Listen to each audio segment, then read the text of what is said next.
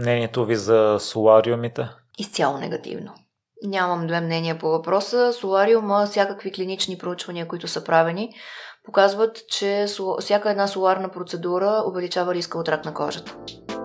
Доктор Розица Денчева е дерматолог и основател на дерматологична клиника Reverse. В епизода си говорим за основите за здравето на кожата. Приятно слушане!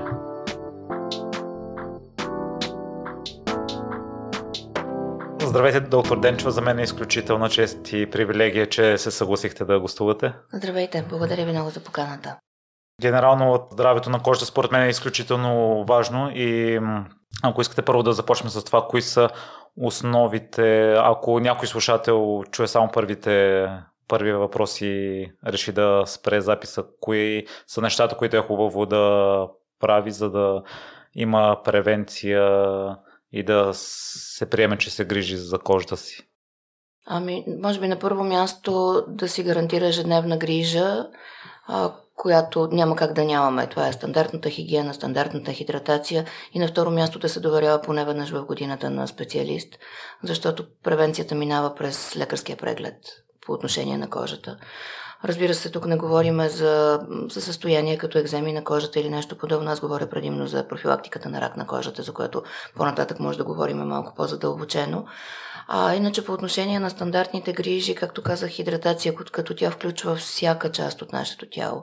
Говориме за, за добра хигиена, за почистване на лице, ръце, всяка част от кожата ни има нужда да бъде почиствана.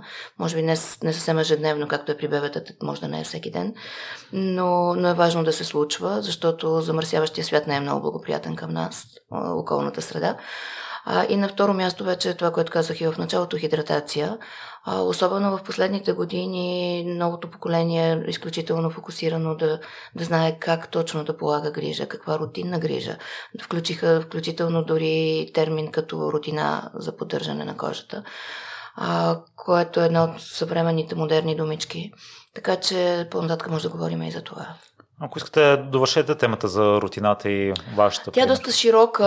Разбира се, няма проблем да, да, да, започнем, да започнем с нея в началото. Всъщност, в термина рутина, който е далеч от българската, българската фразеология, всъщност се включва всичко, което ежедневно един човек поставя върху кожата си, нанася или въобще прави върху кожата си. Той включва основните процеси като сутрешна и вечерна хигиена, която се прави с цел да, да почистиме повърхността на кожата, както казах, от замърсяващите фактори на околната среда, тъй като живееме наистина в един от мръсните градове в Европа, който полага върху повърхността на кожата ни множество замърсители и съответно на това ние трябва трябва просто да си осигурим добро почистване. Така че задължително първата стъпка е да почистваме кожата. Почистването става според типа на кожата с различни продукти. Могат да бъдат измивни гелове за чувствителна кожа, мляко за, за кожата за, като почистващо средство. Може да бъде различни дегримиращи, комбинирани вещества, които са свързани с, най-вече с полагането на грим, които дамите правят и във вечерните часове. Много рядко може да мине без това, ако говорим за стандартна рутинна грижа. Така че е важно човек според това какво е нанесъл върху кожата си, т.е. дали има само крем, дали има а, и грим или има просто замърсяването от, от града, трябва да прецениме с какво да почистваме и вече в зависимост от това дали е мазна, смесена кожата или чувствителна, а, както и сухата кожа всъщност има специфични продукти, вече трябва да подберем конкретния продукт, който да нанесеме върху кожата и който да ни помогне да се чувстваме наистина добре почистени. А оттам нататък вече идва специфичната грижа, която като база може да бъде само хидратация. Хидратация значи нормален хидратиращ крем, независимо от класа на продукта, който се нанася с цел да умекотиме повърхността на кожата и който да внесе допълнителни хидратиращи вещества и който да помог, подпомогне по нормалното функциониране, защото с годините кожата губи част от насищането си с хидратиращи субстанции. Това е част от процеса на стареене, което а, не е въпрос само, че кожата старее, а това, че създаваме една неблагоприятна среда за функциониране на клетките, ако липсва хидратиращия фактор. И, и това е една от основните причини, поради което ние препоръчваме на, на всичките си и пациенти, и, и хора, които търсят по някакъв начин наши съвети, да слагат хидратация задължително. Разбира се, част от рутината е в сутрешните часове да има слънцезащита. От отново поради неблагоприятния ефект на ултравиолетовите лъчи, които са част от околната среда. И много често като добавка а, сутрин и вечер слагаме един допълнителен серум, който да внесе част от необходимата допълнителна грижа. Сутрин обикновено са серуми, които съдържат антиоксиданти, които се борят с отново с замърсяването на околната среда и с процесите на стареене. А, ако искате, можем да влезем в детайли за този процес, ако нали, смятате, че би било интересно за слушателите ви. А, а във вечерните часове в повечето случаи слагаме чисти и много активни анти-ейдж продукти. Анти-ейдж значи продукти, които се справят с процесите на стареене. Така че всъщност нощта е времето, в което човек може да нанесе активна грижа срещу процесите на стареене. Така че това е нещото, което може да бъде планирано още дори в ранна възраст, когато човек няма необходимостта да се бори срещу стареенето а само да създаде една нагласа на кожата да работи по, по-интензивно, по-функционално, за да може да се приучи в годините да се справя с вредните фактори, които водят до стареене. Ако искате за слънце защитния крем, тъй като ако не се лъжа в ваше интервюто споделите, че това е основния анти-ейдж продукт, който mm-hmm. Може да се използва и в кои части на годината е хубаво да се използва или целогодишно, тъй като преди време гостува доктор Галина Петрова и направихме епизод с нея за очното здраве и мен ме очуди, че слънчевите очила също заради UV лъчите е хубаво да ги носим целогодишно. Да, абсолютно така.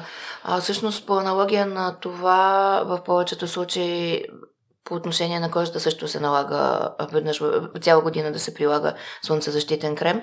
Зависи, разбира се, в много голяма степен от това къде живее човек, т.е. на каква надморска височина, при какво замърсяване на града, което определя и фона на ултравиолетовите лъчи, освен това колко часове в годината изкарва на слънце. Защото ако човек работи в една затворена среда, той сутрин става, скачва се в колата, отива в офиса и вечер се прибира от офиса в къщи.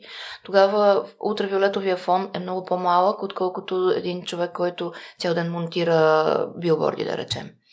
Т.е. той винаги е навън на открито.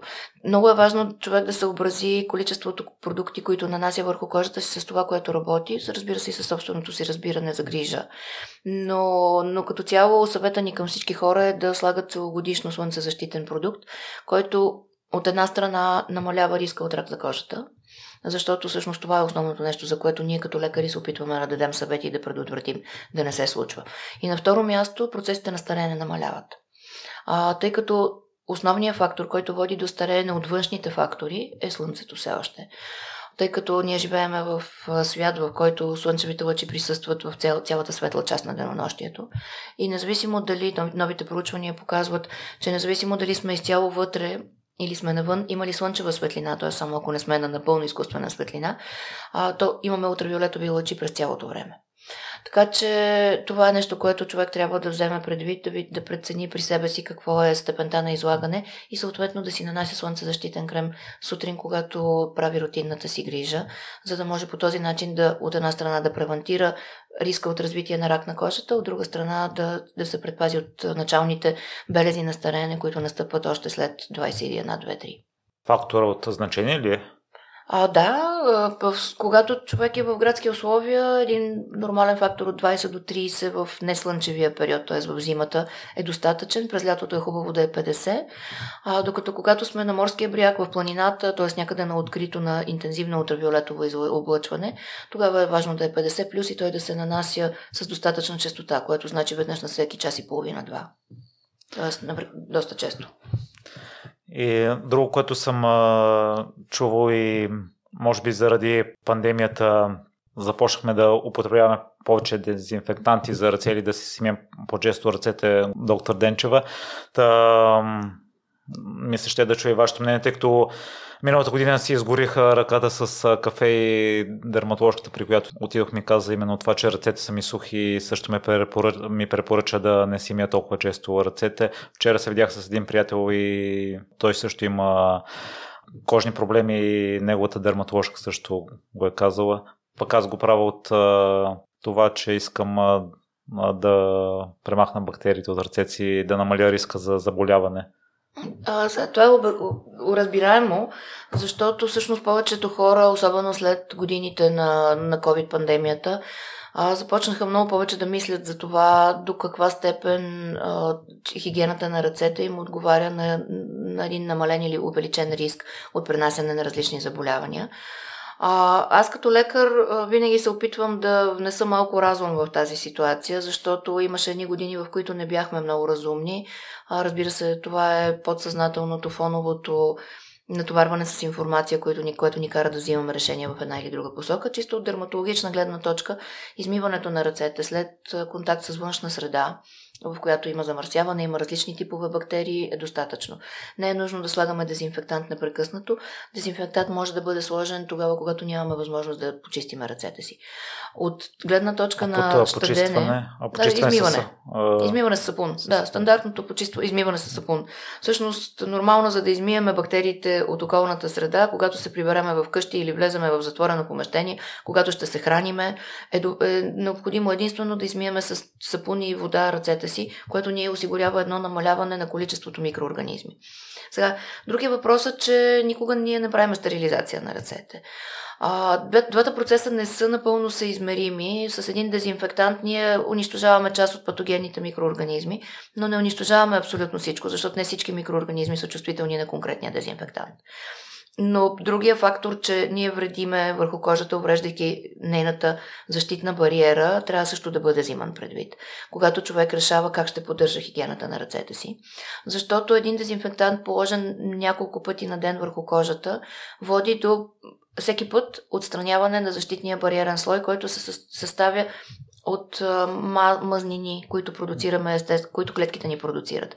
В момента, в който тези мазнини се унищожат, т.е. отстранят се под влияние на действието на дезинфектанта, кожата става много по-податлива на въздействието на всякакви външни дразне, дразнения и дразнители. Да речем, ако си изми... почистите ръцете с дезинфектант и веднага след това влезете в съприкосновение с някакъв почистващ препарат, който е бил върху повърхността, която докосвате, тогава този почистващ препарат най-вероятно ще предизвика така наречената иритация или дразнене на кожата. И когато този процес се повтори многократно, той ще доведе до екзема. А, за хората, които са предразположени да имат екзема, много по-бързо се случва това.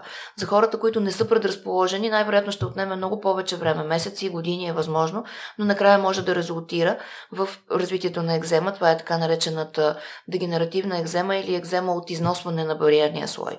И много често идват хора и казват, аз това никога не съм го имал. Да, не, човек не го е имал, само че в живота си се е изложил твърде много пъти на вредното въздействие на фактори, които изтъняват защитния бариерен слой и в един момент кожата остава незащитена. Така че това е механизма, по който това се случва с развитието на екземите. И много голям процент от хората, които в времето, в началните месеци на COVID, когато всички бяхме под стрес, слагахме твърде често дезинфектанти, защото така беше препоръчано, започнаха да идват хора с много тежки екземи. Ръцете страдаха в този период твърде много. И сега продължават много хора да смятат, че трябва да дезинфекцират през цялото време ръцете, което не е така. Хигиенното чисто измиване с вода и сапун е достатъчно, за да махнете бактериите от повърхността на кожата и да може да си гарантирате едно здравословно състояние, което да не ви застрашава от риск от различни а, инфекции на, на храносмилателната система най-вече, защото различните бактериални коки, както и при хепатитните вируси, се предават с мръсни ръце. Лекува се екземата? Да, екземата се лекува, стига човек да се усети достатъчно на време преди тя да е станала хронична, а, изисква промяна в режима което всъщност създава много, много затруднения на, на нашите пациенти, а, тъй като първото основно нещо е да дадем медикамент, който да потисне възпалението, което е лесната част. Но трудната част е, че човек трябва да разбере, че всъщност проблема, който, при, който възниква при него е от собствените му действия и трябва да промени начина си на живот по отношение на грижата за кожата, за да може наистина да, да осигури една добра бариерна функция на кожата, която да осигури и здравето на кожата след това. И за финал към увода, Споделихте, че е важно хората да обръщат внимание на здравето си веднъж в годината поне да посещават чисто профилактично дерматолог за собственото лечение, ако някой чуе нещата, които споделихте и реши сам да да си да отиде в някаква аптека и да си напазарува кремове, слънцезащитни кремове също и едва ли не на самолечение, а той сам да си предпише? Ами, това е поддръжка. Аз съм далече от мисълта, че трябва за да си избереме слънцезащитен крем да посетиме дерматолог.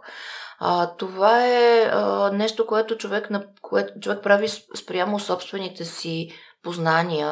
А, повечето родители влизат в аптеката, купуват крем за, за себе си и за децата преди всяка лятна почивка, което е естествения процес.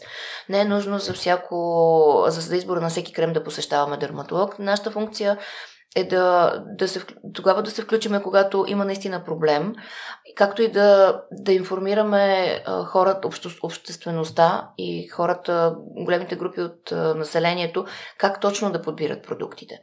Тоест такъв тип формати като вашия биха били полезни, за да кажат кога и как да подбереме слънцезащитата, а не да изписваме слънцезащитен продукт на всеки човек и той да го купува по рецепта.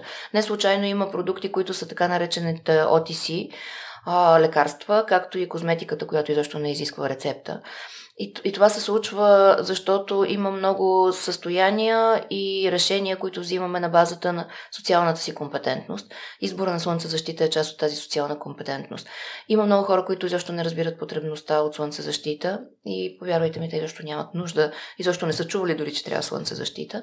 Затова казвам, че това е част от социалната грамотност на един човек.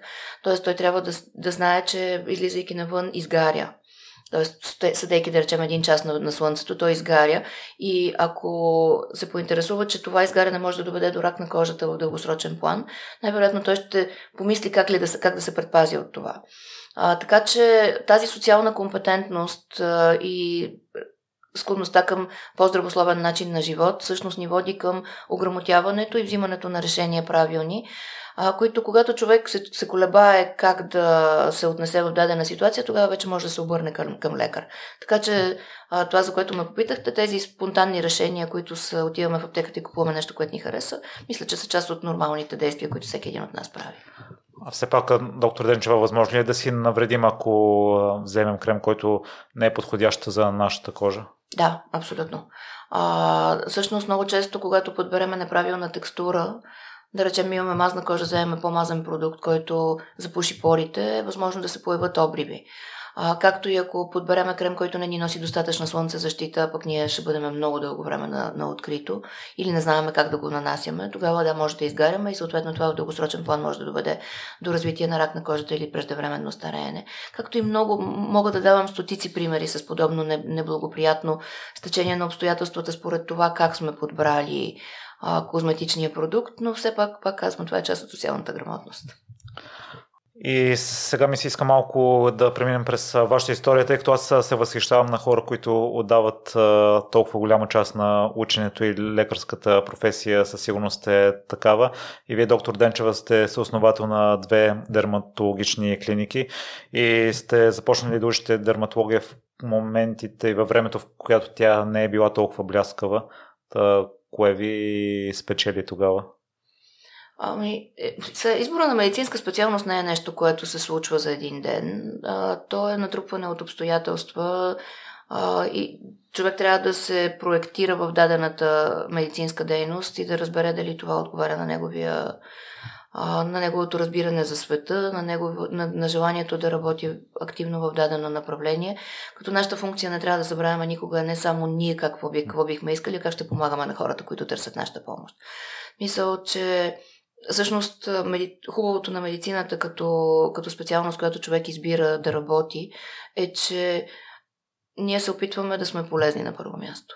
Мисля, това е предназначението на всеки един лекар и той не избира специалността просто защото той ще стои добре на тази специалност, а защото помощта, която ще може да даде на хората, съответства на това, което той чисто психологически припознава в себе си.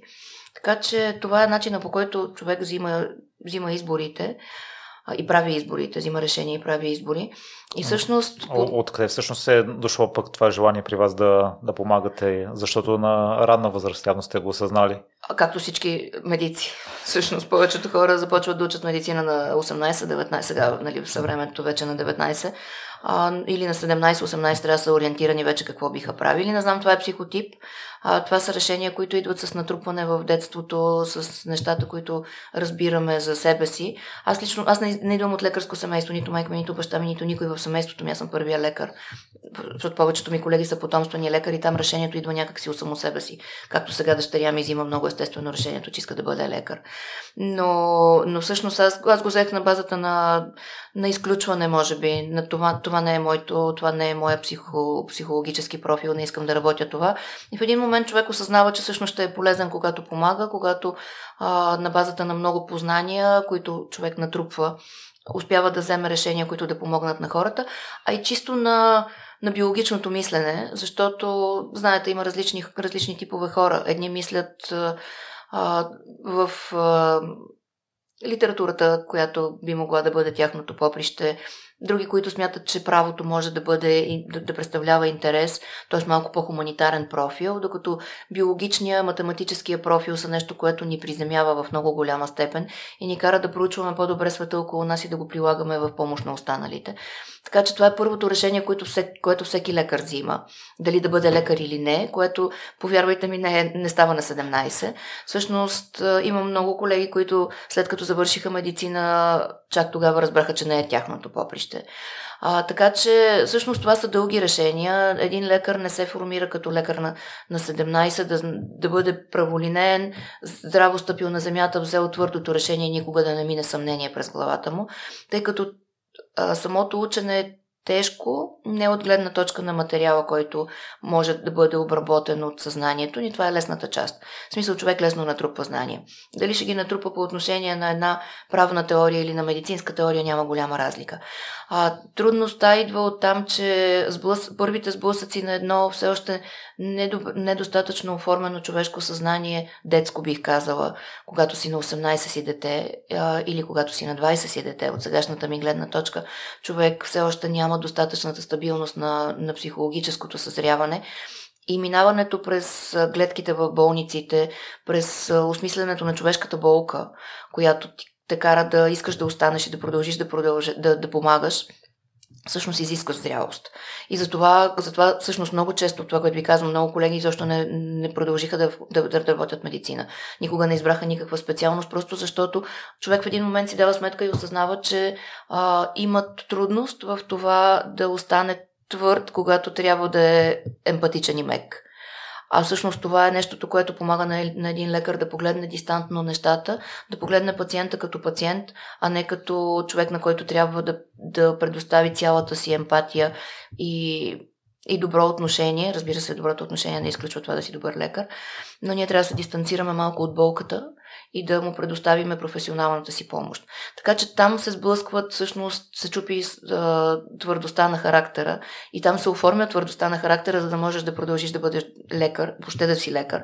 От там нататък дали си добър или не е въпрос на, на това доколко а, комбинативен е мозъкът ти, доколко а, всичките ти качества като наблюдателност, а, натрупване на познания, комбинативност на тези познания успяват да сработят добре и освен това вече се добавя и сръчност при тези специалности, които са свързани с манипулация, като хирургия в най-голяма степен, а и много инвазивни други специалности, като инвазивна кардиология, инвазивна гастроентерология, дерматология в това число, където сръчността на ръката е тази, която определя доколко добри ще бъдем като манипулатори. Тоест манипулатори, разбирайте, не манипулатори на съзнанието, а манипулатори на, на манипу, манипулациите медицинските, които правим.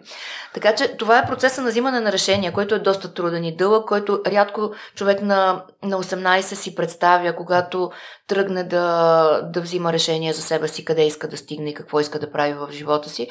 А, но, но пък а, ни помага, защото всъщност след това, колкото по-неотменно е взето решението, толкова по-лесно след това човек взима а, стабилната позиция, да, ще бъда лекар, от тук нататък ми остава да се избера специалност. И вече това е дълъг процес, защото нашето медицинско образование, мисля не само българското, по принцип медицинското образование, минава през различни етапи. Студентите влизат от от специалност в специалност, изучавайки различни органи и системи в човешкото тяло. И човек започва да, да обмисля коя от тези работи, които вижда, че другите лекари практикуват, би могла да, да му помогне да, да припознае себе си да иска да върши всеки ден, защото това е нещо, което е от деня на завършването, което се случва на 25 години, до последния му нали, работен ден изобщо.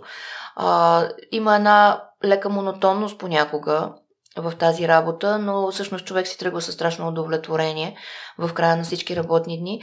И това дали ние ще се припознаеме в дадената медицинска специалност, в темпото и в начина по който се взимат решения и в решенията, които идват след това в края на, на процеса на диагностика на лечение, ни носят различни удовлетворения, така че според мене, поне за мен винаги е било така, човек взима решение на базата на това какво удовлетворение ще имам на края на времето, не само аз, но и каква помощ ще съм дал а, и така взимаме решение.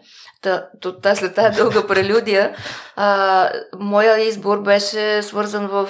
Всъщност аз това не е била първата, пър, избора на първа специалност, тя, той дойде някъде в края на студентските ми години, а, защото всъщност тогава дерматологията беше някаква изключителна а, интелектуална провокация. За разлика от повечето други специалности, които са, в които човек работи с ръцете си. А, има една малка група специалности, като вътрешни болести, нали, тя не е малка специалност вътрешните болести, но са група специалности. А, дерматологията влиза към, тогава поне влизаше към тази група специалности. А, всъщност представлява много голяма провокация за мозъка, защото има много голям брой заболявания. На пръв поглед изглежда лесна, защото просто обриви по кожата, но и към момента са около 5000 нозологични единици, които човек трябва добре да познава, да познава особеностите им и да може да комбинира в единния кратък момент, в който пациента се изправи срещу него, да комбинира всичките тези теоретични познания и съответно да направи подходящите изследвания, за да даде диагноза. Освен това в дерматологията има хирургия, има, коя, която все пак ни позволява малка хирургия, разбира се, аз като жена нали, не си се представям в голяма операционна зала много часове в денонощието, а, но това ни позволява все пак да сме малко по и практически да, да сме полезни на хората. А, и след това вече се намеси естетиката. Аз много отдавна бях взела избора за това как ще какво ще работя, каква специалност ще практикувам, когато дойде естетиката, която носи, носи женското в, в това да сме полезни. Тя, разбира се, е много по- екстравагантна, екзотична, много по-търсена в момента. Всъщност повечето колеги в момента избират дерматологията заради естетиката. Но така или иначе, моя избор никога не е бил заради естетиката. Моя избор беше заради голямата провокация на ума, която прави дерматологията, заради големия микс от заболявания. Тук, тук влиза имунология, алергология, хирургия, както казах. А, педиатрия в много голяма степен от случаите. Аз много дълго време съм работила предимно детска дерматология, защото това ми беше супер интересно да работя с малки деца, а, без да искам да съм била педиатър, когато и да била в живота си. Така че голям, големия микс от а, подспециалности всъщност ми помогна да, да избера точно дерматологията. И вие споделяте, че в момента се е променило отношението към а, процедурите.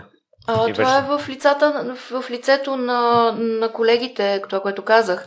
Но, откровенно казано, и пациентите също имат много променено отношение към процедурите.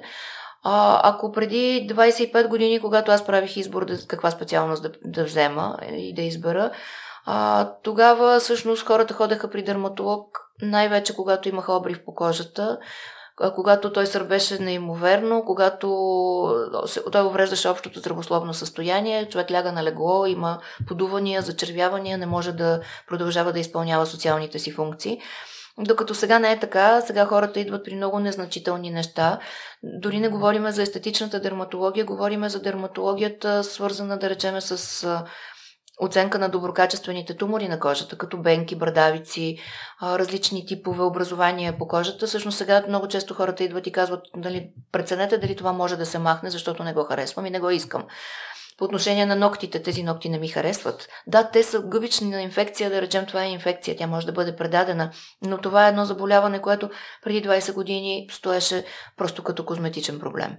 Много се промени стереотипа, нашия начин на разбиране и жив, на, жив, на живота и на отношението ни към а, различните промени върху тялото. Нашия имам предвид като човешки създания. А, и, и всъщност в, тези, в този период сега човек е много по-обърнат към това как изглежда, как се проектира в съзнанието на другите хора, какво впечатление оставя и спрямо това съответно търси и лекарската помощ. Защото ако давам просто някакъв нагледен пример, млада жена, която има множество брадавици по лицето, иска да, се, да, да, да създаде най-доброто впечатление за себе си при една първа среща за работа. А, тя първо иска да махне брадавиците по лицето си, за да прави по-добро впечатление от тук нататък. А, което е част от естетичното разбиране за света и част от тази нова, дори бих кръстила селфи култура в някаква степен. Това как ние изглеждаме определя това как ще бъдем възприяти. И оттам идва и разбиране, различното разбиране спрямо търсенето на медицинска помощ. Така че всичко се е променило. Променило се е нашето отношение като лекари, променило се е отношението на пациентите и търсенето на медицинска помощ. Преди да продължим по темата, тъй като аз не се бях замислил, но слушайки ви и готвяйки се за записа, част от проблемите в кавички на пациентите са на ментална основа, не толкова на външна, но доктор Денчева на мен ми е любопитно да разбера за твърдостта на характера, тъй като аз уважавам това качество и понякога се налага да си твърд. И това, че чувството идва от любов и желанието да помогнете спомага процесата Учили се това, постепенно се изгражда и по какъв начин го направихте? Или сте си го имали заложено и при вас си дойде естествено? А, нямам представа дали го е имало в началото, но всъщност аз това ви обяснявах за процеса на избор на изимането на решение, защото всъщност човек понякога се чупи, когато избира работния, работното си призвание в това, че решенията, които трябва да взима, са по-силни от тези, които неговия характер е готов да понесе. Дали, тук, не говоря само за меди, медицина. Вие знаете, понякога като юристи хората трябва да взимат сложни решения и да помагат на хора, които не са нали, тези, на които искаме да помогнем. Аз Както мисля, и когато в... сме финансисти, когато трябва да вземем твърдо решение, да, което може да отреже една голяма част от хората в дадено предприятие, те вече да нямат работа. Това са решенията, с които ни сблъсква живота. Но аз по-скоро говорех наистина за, а, за тази твърдост на, едно, на, на един човек между 18 и 22-3, които са част от характера, които го карат да остане в тази специалност. Защото да се дистанцираш от, една, от, от един човек, който го боли, а, когато си емпатичен човек, защото за да си лекар трябва да си емпатичен. Въпреки, че с годините а, възприятието на обществото към лекарите е доста различно. А, ние изглеждаме като едни груби, нали, не аз лично, но разбира се има разби, различни персонажи сред лекарите, но ние изглеждаме малко по-груби и като една, една идея дистанцирани хора. Това в повечето случаи, когато се случва и когато човек види, че лекаря го прави е с цел, ние не можем да сме безкрайно емпатични, не можем да съчувстваме до, до безкрайност, защото трябва да си свършим работата, да погледнем обективността от симптоми и да вземем решение, за да може тези симптоми да ги няма накрая. Иначе само с безкрайно съчувствие нещата не вървят. Не се получава. Така че а, в един момент застава човек, казва, окей, добре, този човек очевидно страда, но нека да, да погледне обективно за какво става въпрос. И дръпваш психиката на страни, надалече, за да може а, да вземем решение обективно, да огледаме лабораторията, да огледаме а, какво се случва като оплаквания, колко време са продължили тези неща. Това имам предвид. И също, всичко това е за да вземем решение да помогнем. А, така че качествата на характера не знам как се градят. Тя се, те се градят като при всеки друг. Всъщност човек модифицира характера си от сблъсъка с обстоятелства и от сблъсъка с други характери. Така че ние се учиме в целия си живот и не мисля, че някой от нас се е родил и на 18 е много тъв гай. По-скоро това се случва с времето.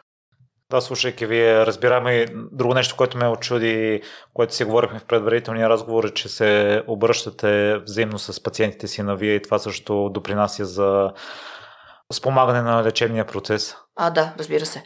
Всъщност, много често, това е основно правило, аз с пациентите си на ти не говоря а, или са изключително малък процент от тези, които трябва да говорим на ти, просто защото непосредствеността на ситуацията понякога не може да бъде избегната.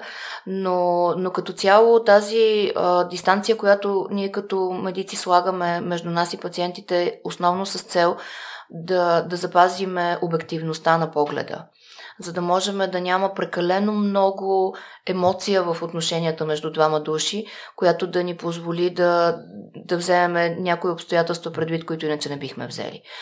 А, всъщност, това да не, ви, нали, да не ви заблуждава, че не познаваме пациентите. Напротив, дори като дерматолог, аз никога нали, не съм имала претенциите да бъда личен лекар на някого. Личните лекари познават всичко в, един, в едно семейство. Те знаят отношенията, знаят кой как, кой в едно семейство е по-близък с друг, за да може да помагат на тази база. Аз не съм в тази група лекари. Като специалисти ние оставаме малко по-периферно от тези отношения и въпреки всичко, пациентите, с които общувам от повече от, от много години, имам пациенти, които са с мен от 20 години. А, винаги, когато имат нужда от някаква дерматологична помощ, те ми се обаждат. Аз знам всичко почти за тях. Знам а, отношенията, знам социалните кръгове, през които минават. Тоест, познаваме много детайли, което обаче не ни, не ни а, пречи да останем дистанцирани, за да можем да взимаме адекватни решения. Всъщност, част от дистанцията, която лекарите правят към пациентите си, е именно с тази цел. Да могат да вземат решение на базата на всичко, което знаят и на базата на една а, такава а, умствена изолираност в много случаи. Не знам дали мога да го обясня правилно дори. Аз мисля, че ви разбрах, доктор Денчева, има ли други правила, които не подлежат на обсъждане за вас? Не, всичко друго подлежи на обсъждане. И да се върнем на естетиката. В кои случаи, тъй като вие, вашият подход е първо сериозна консултация, обясняване на причините, а не толкова веднага да предписвате някакво решение, доколкото прочетохте къде е границата според вас на естетическите процедури, от които има нужда пациенти, от къде са ментални проблемите ми и си мисли, че ще ги реши с това? Ами, всъщност естетиката а, като една нова, нова специалност, защото естетиката възникна някъде 96-7, там започнаха първите терапии в България, но тя като специалност е много нова. Тя има не повече от 15-20 години. А, и като всяка нова специалност, тя изгражда правила в крачка. И всъщност, поради огромното търсене, което всеки човек иска да изглежда по-добре, независимо дали а, говориме със средствата на буквално на естетичната медицина или в по-широкото разбиране на, на естетиката да изглежда по-добре. А, всъщност, на практика, една голяма част, може би 40-50% от хората въобще някога обмислят за себе си да, да, да направят нещо, за да изглеждат по-млади. Това накара една много голяма част потребители да влязат в търсенето на такъв тип медицински услуги и съответно ние самите се учиме в крачка. Човек за себе си прави избора а, как да подходи към естетиката. Дали естетиката е а, просто съвкупност от инжекционни процедури, или е опит за а, комуникация, разбиране на човека от среща и вграждане на, то, на това негово разбиране за света и за естетичното в процедурите, които ще му предложиме.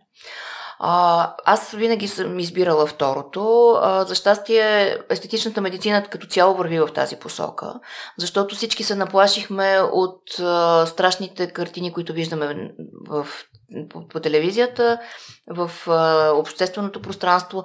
А, говоря за популярни личности, които изглеждат неузнаваемо след едни 10 години комуникация с естетичния си лекар.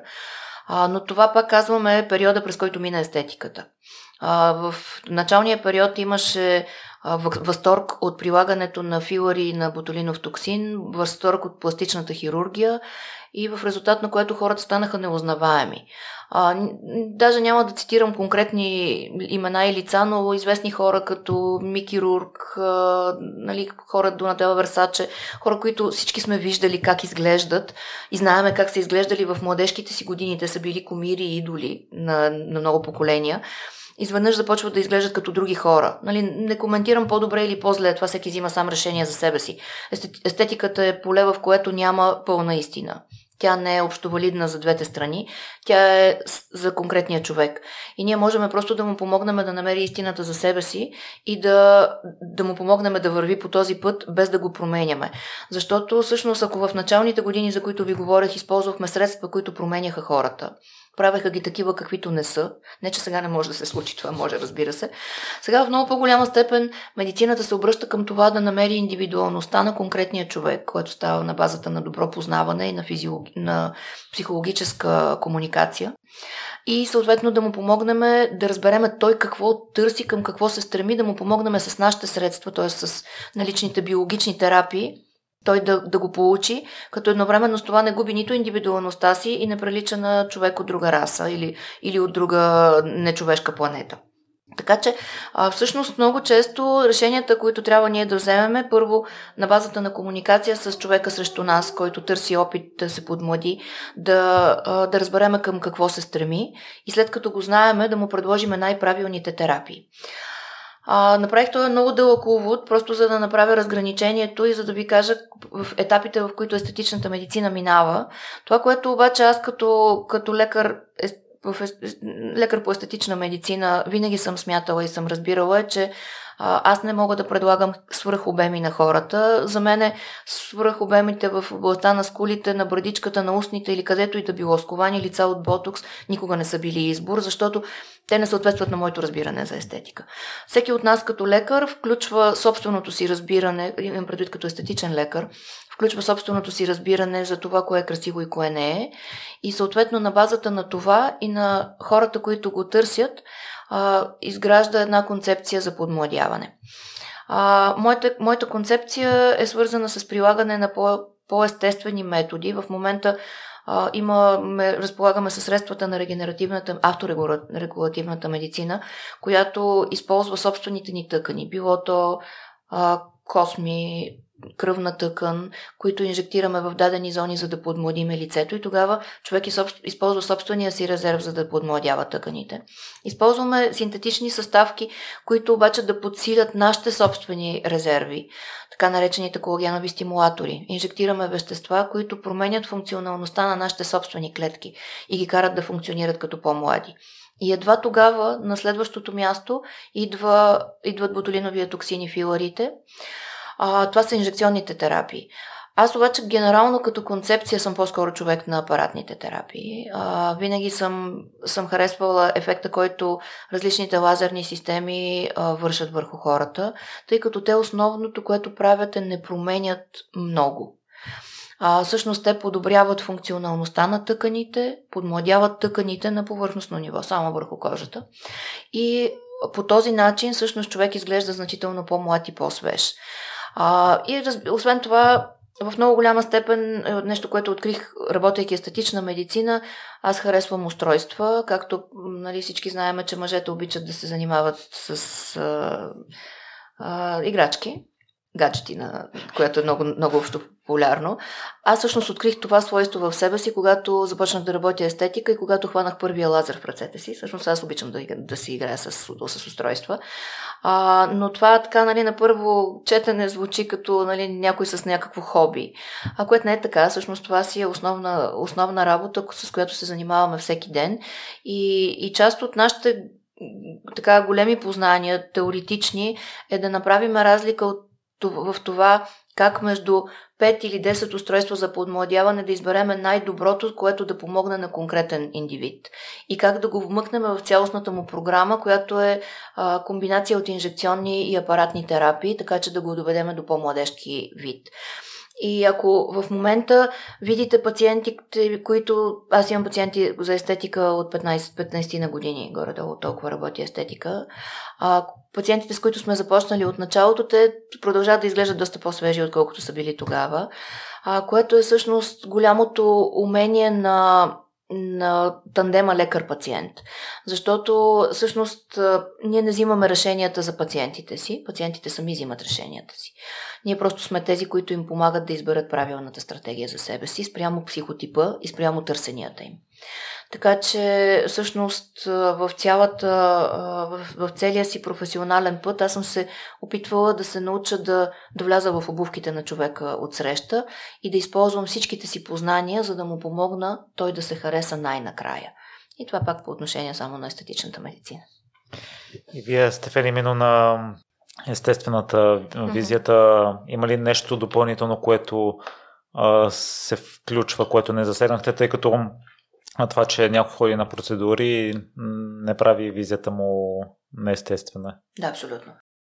Абсолютно е така. Ми не, аз мисля, че в, в общи линии разказах какво представлява целият процес от момента на, среща, на първа среща с човек, в което трябва да го разпознаеш т.е. да видиш кой тип е той, какво иска, към какво се стреми. Много често казваме не, това не е типа към който аз ще мога да помогна. Има други колеги, които работят по други а, схеми, използват други процедури, както примерно две специалности. Ние сме естетични дерматолози, има пластични хирурзи. Може би даже даденото търсене не е за нас, може би то е за друг специалист. Но ние трябва да припознаваме какво търси пациента и в момента, в който той разбереме, че това е пациент, на който ние можем да сме полезни, тогава вече да градиме общата, общото разбиране и така, че всъщност той накрая да стигне до това, което иска да постигне на базата на собственото си решение. Защото една от големите, тук правя скобата, че една от големите грешки в разбирането на пациентите към лекарската работа е, че те смятат, че ние ще вземем решение за тях, което не е така. Тук не говоря за, за терапия, не, не говоря за хирургия, защото хирургията е друго нещо. Там има индикации, понякога просто се налага да бъде направено. И тогава пак пациента се подписва и взима решението, но, но всъщност лекаря е този, който много активно води към решението.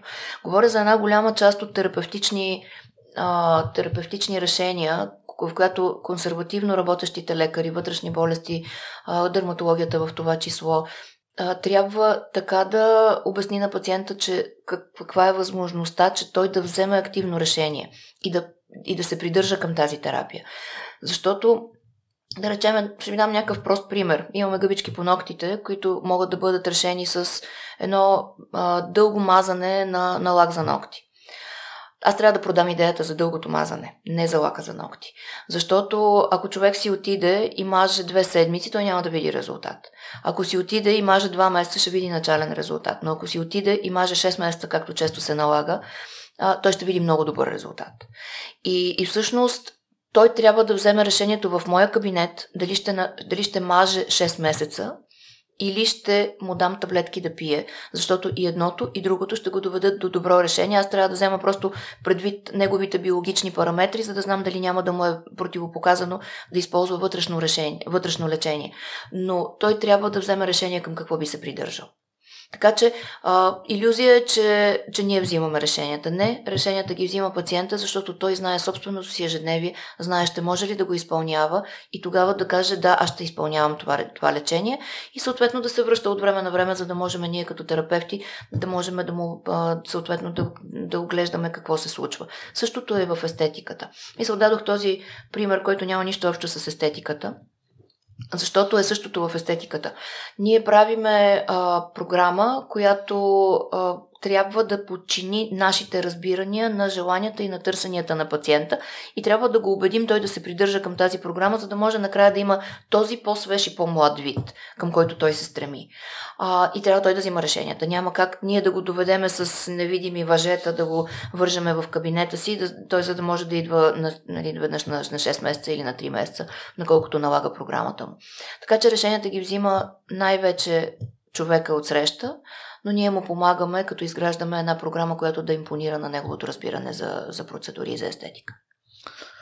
А то, освен на решенията, според мен отговорността също се прехвърля на пациента, за да е дисциплиниран и последователен в а, отговорността е споделена, винаги. Няма как да прехвърлиме отговорността за медицински терапии изцяло на пациента. Да, той се подписва, взима решение, че е съгласен, но, но това да а, ние да предложим максималната, а, максималната степен на познания за потенциални странични ефекти, за потенциални осложнения, няма как да бъде прехвърлена изцяло на пациента. Отговорността е споделена и, и всъщност повечето пациенти, които въобще идват в кабинетите ни, знаят, че ако нещо се случи, неговата част от отговорността е да ми се обади на време. Да алармира, че нещо се случва, че не е наред. А оттам нататък моята отговорност е да, да го преведа през страничния ефект, който да изчистиме чрез различни терапии. Така че никога не може да бъде прехвърлена една отговорност, която, е, която носи лекаря априори. И на мен ми направи впечатление в едно интервю, че споделяте, доктор Денчева, че сте разумен пациент, а не дисциплиниран. Разликата между двете, тъй като за първ път чувам подобна класификация. и разделение? Ами то всъщност най-вероятно е част от някакъв по-голям контекст, но, но всъщност винаги съм го споделяла, че а, а и, нали, не, не рядко го търсиме и в останалите наши, в нашите пациенти, но всъщност голямата разлика между мен и пациентите, които нямат медицинско образование, е, че аз боравя с голям обем информация. Тоест, когато на мен един лекар ми каже, че трябва да правиш това и това, аз мога да разбера защо да правя това. А, което не винаги е ситуацията с хората срещу мен, когато са ми пациенти. А, всъщност, моя подход като лекар е да опитам максимално популярно на разбираем език да обясна защо препоръчвам дадена терапия. Така че да спечеля човека на моята страна и да мога да му, да му предложа идеята чрез разбирането, а не чрез необходимостта да спазва конкретен режим. Това имам предвид в такива, в такива ситуации. А иначе, разбира се, че е важно човек да е дисциплиниран, когато трябва да спазва дадена терапевтична схема. Ако ви се налага да пиете едно лекарство всеки ден в сутрин в 8 и вечер в 8, вие знаете, че трябва да го пиете, но си казвате, добре, пропуснах го, ма сега е 10 часа, нека ще го изпия сега. Това много често променя начина по който този медикамент работи върху тялото. Така че дисциплината трябва да бъде включена много често по отношение на, на това какво ще предложиме на нашите пациенти като, като решение а, как да, го, да ги подготвиме за манипулация, точно кога да са си направили това и това. Така че дисциплината е важна, но разума е, е важен елемент в следването на конкретната дисциплина, защото аз работя с а, рационални хора, които разбират много ясно какво им казвам и какво трябва да спазват на базата на това как съм им обяснила информацията, как съм им поднесла информацията. Така че в момента, в който минеме през разбирането и през разума, тогава вече и дисциплината идва по-лесно. И аз виждам аналогия с живота, примера, който дадохте с гъбичките по ногтите, че не винаги резултат от действието ще си проличи веднага. Та по какъв начин се обръщате към пациентите, които ви казват, доктор Денчев, аз съм дисциплиниран, правя всичко, което ми казахте, но все още не виждам резултата. Има ли смисъл да продължавам? Ами, това е едно много дълго разбиране. Аз това обикновено а, слагам а, времевата рамка винаги. Той всъщност е едно, че ще сключвате сделка. Мисъл, като всеки човек, който сключва сделка и трябва да, да, да вземе някакво, да, нали, да вземе, да убеди от срещната страна, че това е дадената сделка, тя ще бъде успешна в рамките на някакъв период от време, няма как да стане за, за два дни. Същото е и с терапията. Винаги трябва да има времеви интервал, в който ние да, да очакваме ефекта от лечението. А, няма как, някои, някои болести се лекуват бавно, някои болести се леку... не се лекуват, те се поддържат за цял живот, което не значи, че човек, използвайки медикаментите, няма да има добро качество на живот за целия си, за, за целия този дълъг период от време. И всъщност единственото нещо, което е важно човек да знае, до какъв етап ние очакваме да постигнем добрия резултат. Да, ние се срещаме междинно, но той знае, че на тези междинни срещи ние ще имаме частичен резултат. И така е много по-наясно в какъв етап какви резултати да очаква, за да можем накрая да постигнем един краен задоволителен резултат и за двете страни. Защото нали, много често хората смятат, че задоволителният резултат е за пациента. Не е така. Всъщност, нашата, нашата удовлетвореност и крайния крайното, крайната мотивация, с която ние влизаме в, в отношенията с всеки пациент, е това да го видим здрав накрая. Така, така че всъщност ние не работим за друго. Независимо, че понякога изглежда, че всъщност работиме за сумата, която разменяме с пациентите си, това не е така. Психологията на лекаря е да види крайния добър резултат накрая и всъщност това ни мотивира да ставаме всеки следващ ден и да отиваме на работа. Именно в интервютата, които прочетох, това може би ви отделя най-много отношението към пациента и професионализма, но преди да стигнем до там, една крачка назад в, за изграждането на дерматологичните клиники, тъй като Едно е да си лекар, да си добър дерматолог, да си добър психолог. Друго нещо, според мен, вече е развитието на двете клиники да mm-hmm. се поддържа ролята на предприемач, да го нарека. Така че вашия път за вземането на това решение, след това изграждането на успешен и модел, на който ви се доваряват пациентите. Ами, всъщност това е нещо а, тотално различно, както всъщност всеки... А, то, не е да, то не е да го наречем предприемач, ние сме си предприемачи абсолютно във всякакъв смисъл.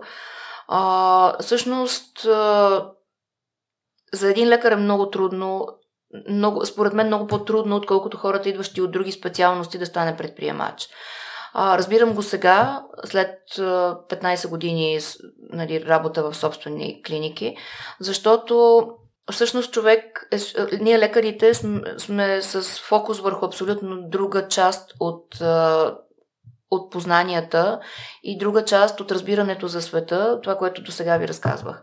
А, говориме за междуличностни отношения, натрупване на голяма, голяма част биологични познания и всъщност всеки от нас влиза в предприемачеството тотално бос.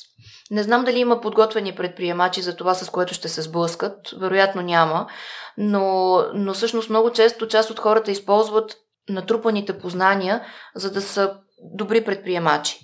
При нас това го няма и всъщност се оказваш на 40 години или на колкото там, защото ние взимаме късно специалност, но грубо казвам, да речем на 40 години се оказваш в един свят, който, е, който поставя пред тебе много нови изисквания, като това да да можеш да си оправиш четоводството, да познаваш законите, да, да, не, нали, да не направиш някои пропуски, в които НАП да дойдат на драматична проверка. В смисъл, това говоря за е, ежедневни неща, с които всеки предприемач се сблъсква. Да работиш с хора, така че да можеш да ги мотивираш, защото а, работата в собствена среда изисква да си, да си наймаш хора, които да ти помагат в целият този процес и с нарастването на на броя пациенти, които се обръщат към нас. В един момент човек вече не може да ги обслужва самостоятелно, няма кой да дига телефона. Тоест, естественият път, по който върви всеки един човек, който отваря магазинче. А, само, че ако отвориш едно магазинче на 20 и си бил, да речем, завършил си счетоводство, а, е много по-различно, отколкото когато си завършил медицина и всъщност единственото, което знаеш е как функционира едно човешко тяло. И, и всъщност оттам а, дойдоха всъщност страшно много трудности, страшно много провокации, а, дойдоха много безсънни нощи, защото трябваше да вляза набързо в много други специалности. А, така че всъщност няма лошо. Това е провокация пред нас. Едно ново разбиране за това как функционира обществото. И, и всъщност единственото нещо, което може да направи един лекар успешен предприемач като, като база, е да има много добри отношения с пациентите си, пациентите да му имат доверие, защото те продължават да го търсят и, и човек продължава да намира мотивацията в този, в този тип отношения и аз затова казах, че единствената мотивация за мен е да имам добър резултат с пациентите си. Не ми е важно да съм успешна в бизнеса по никакъв начин, защото това не е бизнес. Това е игра с човешките съдби и то по никакъв начин не е бизнес. А, да, то се подчинява на отношенията, на които, които водят бизнеса като цяло, защото и ние имаме бюджети, и ние имаме заплати, които трябва да плащаме на края на месец. Аз в момента имам 20 души, които работят с мене. Но, нали, вероятно има ситуация, в която може и 200 да се наложи да работят с мене, но всъщност единственото нещо, което мен ме движи е това да имам щастливи пациенти на края на терапията. И аз продължавам да работя по 10 часа на ден с пациентите си, а не да работя като, като управител, въпреки че правя и това поздравление за, за което е. Ам, в такъв случай, при положение, че нямате опит като предприемач от това, което сте преживели до момента, кои са основните принципи на предприемачеството според вас, за да се развива успешно даден бизнес, особено отношенията към клиентите? А, сега в момента, ако някой ме пита какво е най-важно, най-важното е екипа ми да е, да е щастлив и доволен а, което разбира се не става, не, не става лесно. В смисъл за мен са важни хората, винаги са били важни хората, независимо като лекар или като предприемач. И, и всъщност нещото, което ме води е в това да, да имам, в смисъл, чрез здрав и сплотен екип, а, който разбира достатъчно ясно каузата, за която сме тръгнали всички, е да, да можем да градиме а, по-стабилна среда, в която пациентите да намират щастие или по-скоро, извинявайте, не е това, тук, тук, тук не говорим за щастие, тук говорим за а, достатъчна, достатъчен ефект и достатъчна надежност на медицинските услуги, които ние предлагаме. Но а, аз и към момента не приемам себе си, в смисъл, да, аз съм предприемач, нямам как да не бъда.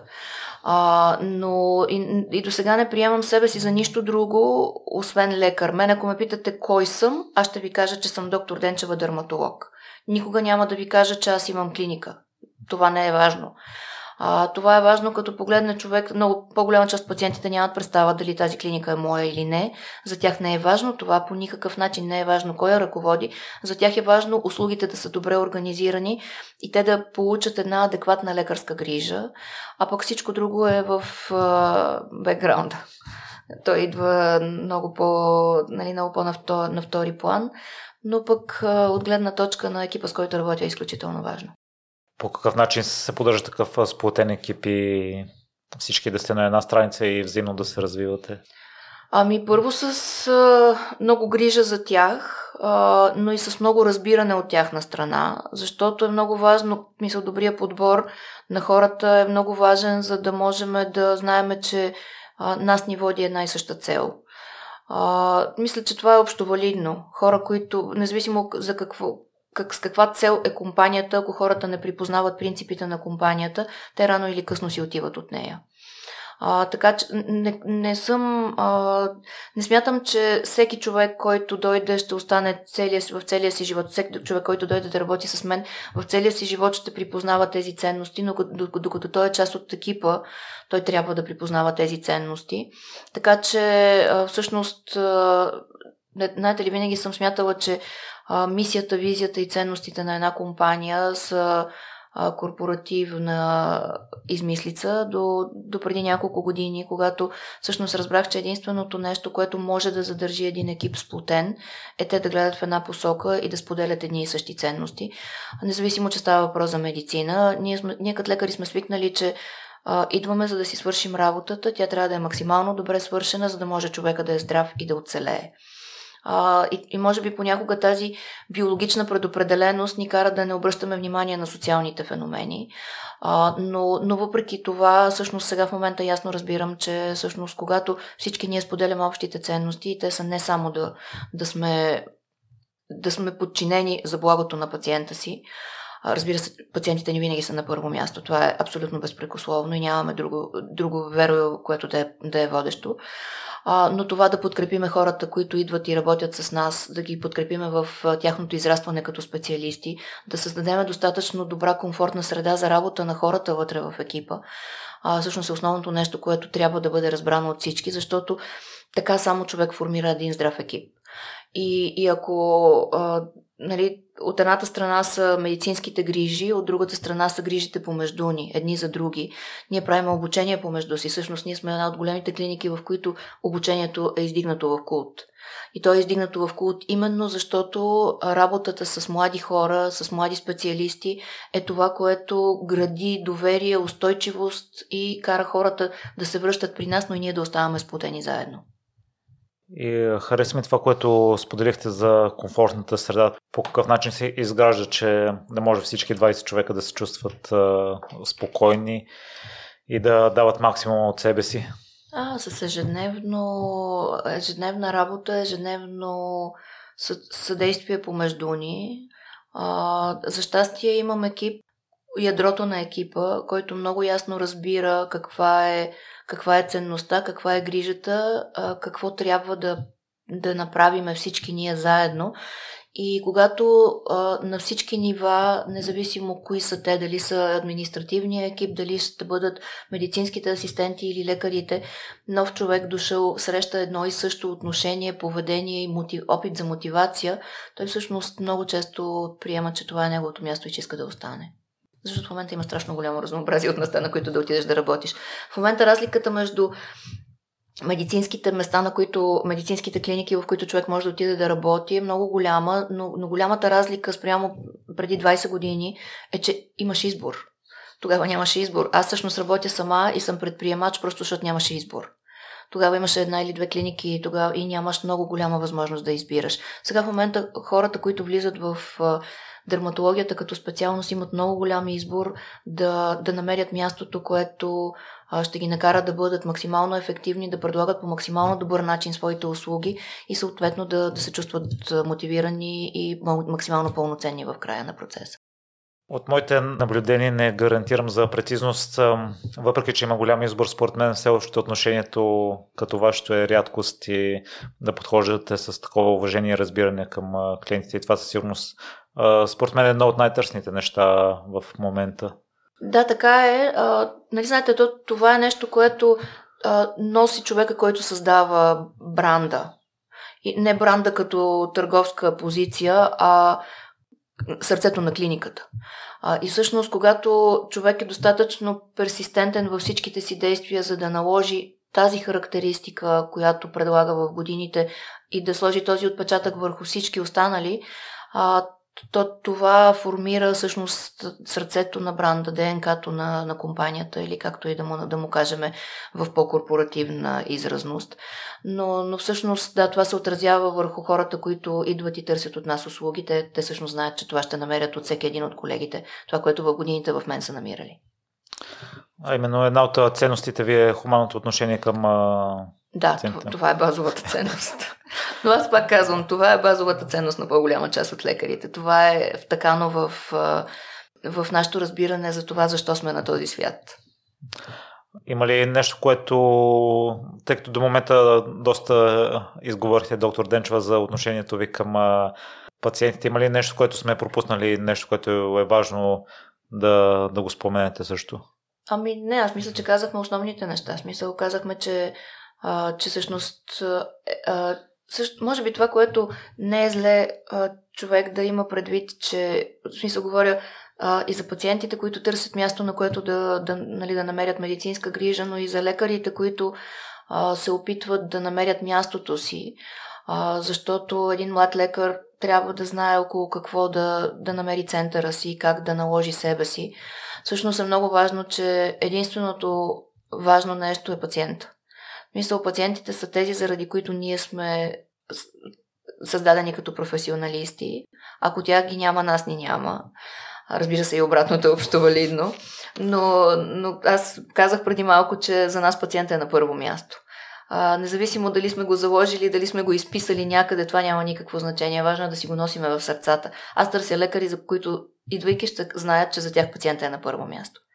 Така че това приоритизиране е много важно и то обръща генерално отношението на цялата медицинска практика, имам предвид на, на клиниката, към, към работата. И то е нещо, което неминуемо ще забележи всеки, който влезе за първи път в дадената клинична база. Той ще види, че всъщност отношението е различното. Така че това е от съществено значение. Друго често срещано определение за вас, което прочетох е професионализма. Ние отново понахвърлихме uh-huh. нещата също като обобщение, може би в какво се изразява и вие по какъв начин го разбирате. А, професионализма е моето детайлно познаване на всичко.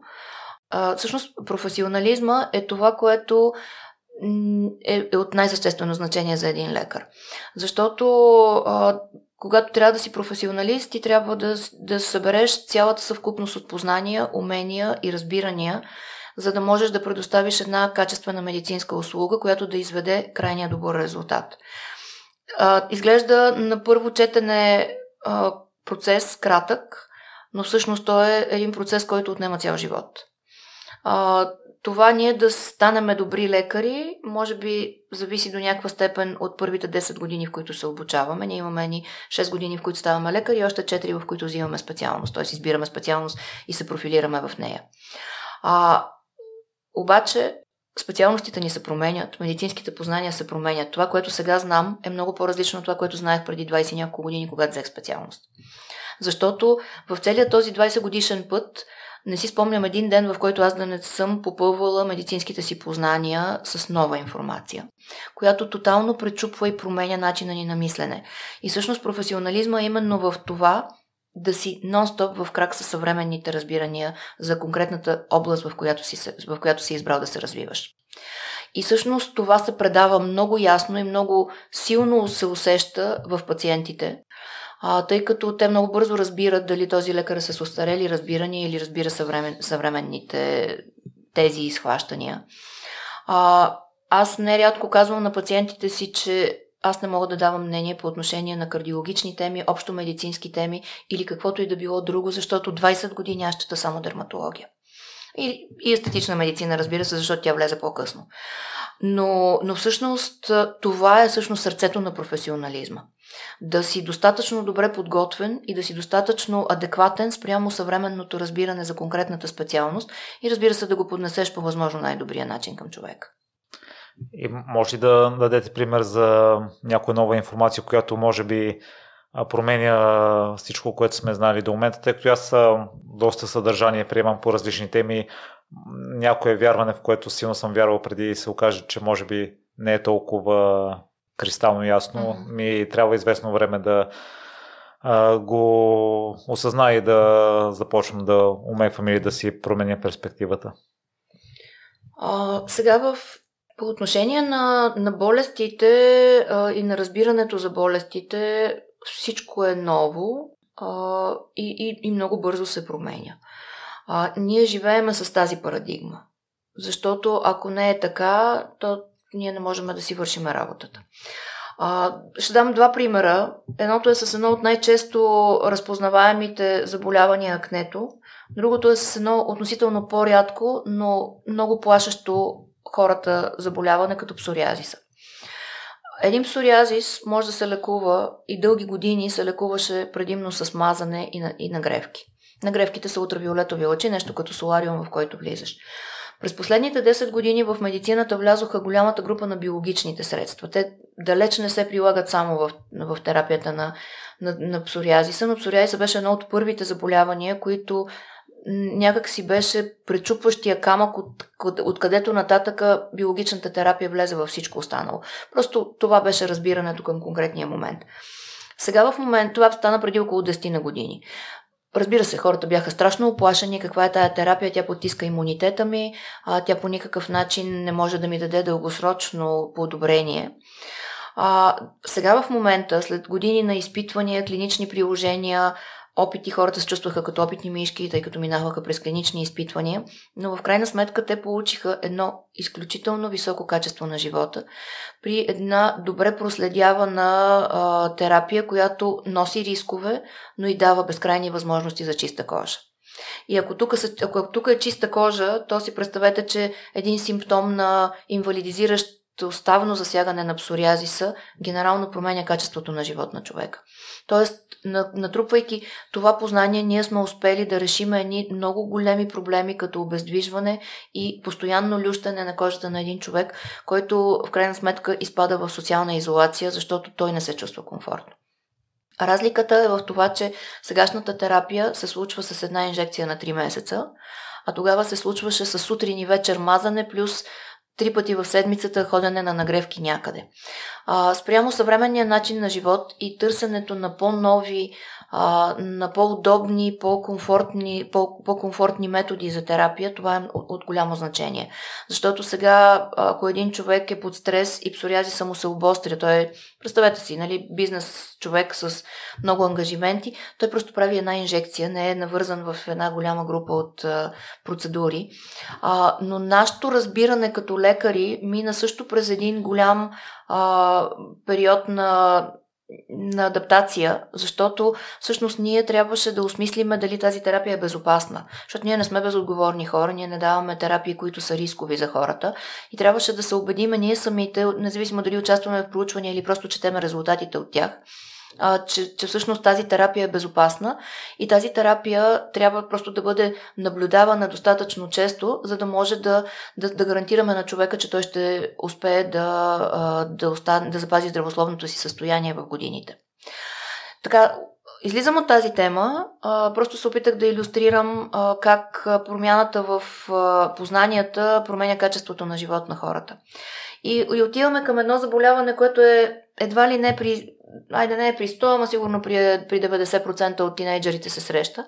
Проблема е, че в последните години всъщност влезе категорията акне при възрастните и всъщност в момента акнето е колкото при децата между 12 и младежите 20, до 20, т.е. между 12 и 20, толкова и при техните майки.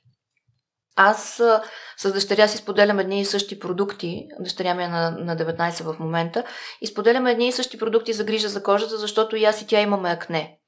И всъщност това е много важно да бъде разбрано, защото това са познания, които се натрупаха в годините. Защо акнето се развива при жени на 40 или на 50?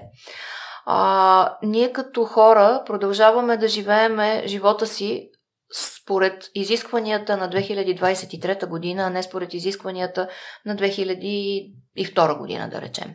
Живота се е променил, защото света се е променил. И всъщност заболяванията се променят. Ние с това разбиране се опитвам да науча пациентите си да влизат в заболяванията си, а не с разбирането, нали, акнето е болест на тинейджърските години. Да, той беше болест на тинейджърските години, когато аз започвах да уча дерматология. Сега в 2023 година ние трябва да приемем, че акнето е дългосрочен процес, защото ние в рамките на, соци... на социума си сме си променили начина на живеене и ние вече живееме друг живот, не този, който е бил тогава, когато разбирането е било, че акнето е тинейджерска възраст. Какво е съвременното разбиране? Защото все пак, нали, като отворихме вратата, трябва да, да ви пуснат да погледнете вътре. Аз а, една скоба, ако mm-hmm. позволите, на какво се дължи или е свърз... Точно това ще обясна. А, всъщност, акнето е болест на на цялата зряла възраст в момента, защото а, разбирането за акнето минава през това, че то е болест на хормоналната адаптация. Той първо е генетично обословен процес. Децата имат, когато родителите им са имали или поне когато носят гена за това. Това е в основата на по-голяма част от заболяванията. И когато веднъж вече сме имали а, генетичната предопределеност, оттам нататък всичко, което би могло да бъде а, така негативен фактор, то ще се включи най-вероятно на някакъв етап. На първи етап се включват тинейджерските промени, т.е. това, което се случва с тялото ни по време на сексуалното съзряване в периода на, на тинейджерската възраст. Това е постепенно покачващите се нива на хормоните с съзряването на яйчниците и тестисите, съответно. Това е биологичен процес, много ясно разбран, но кожата реагира към него, защото а, космените, масните жлези в космените фоликули са много, имат рецептори за нивата на хормоните.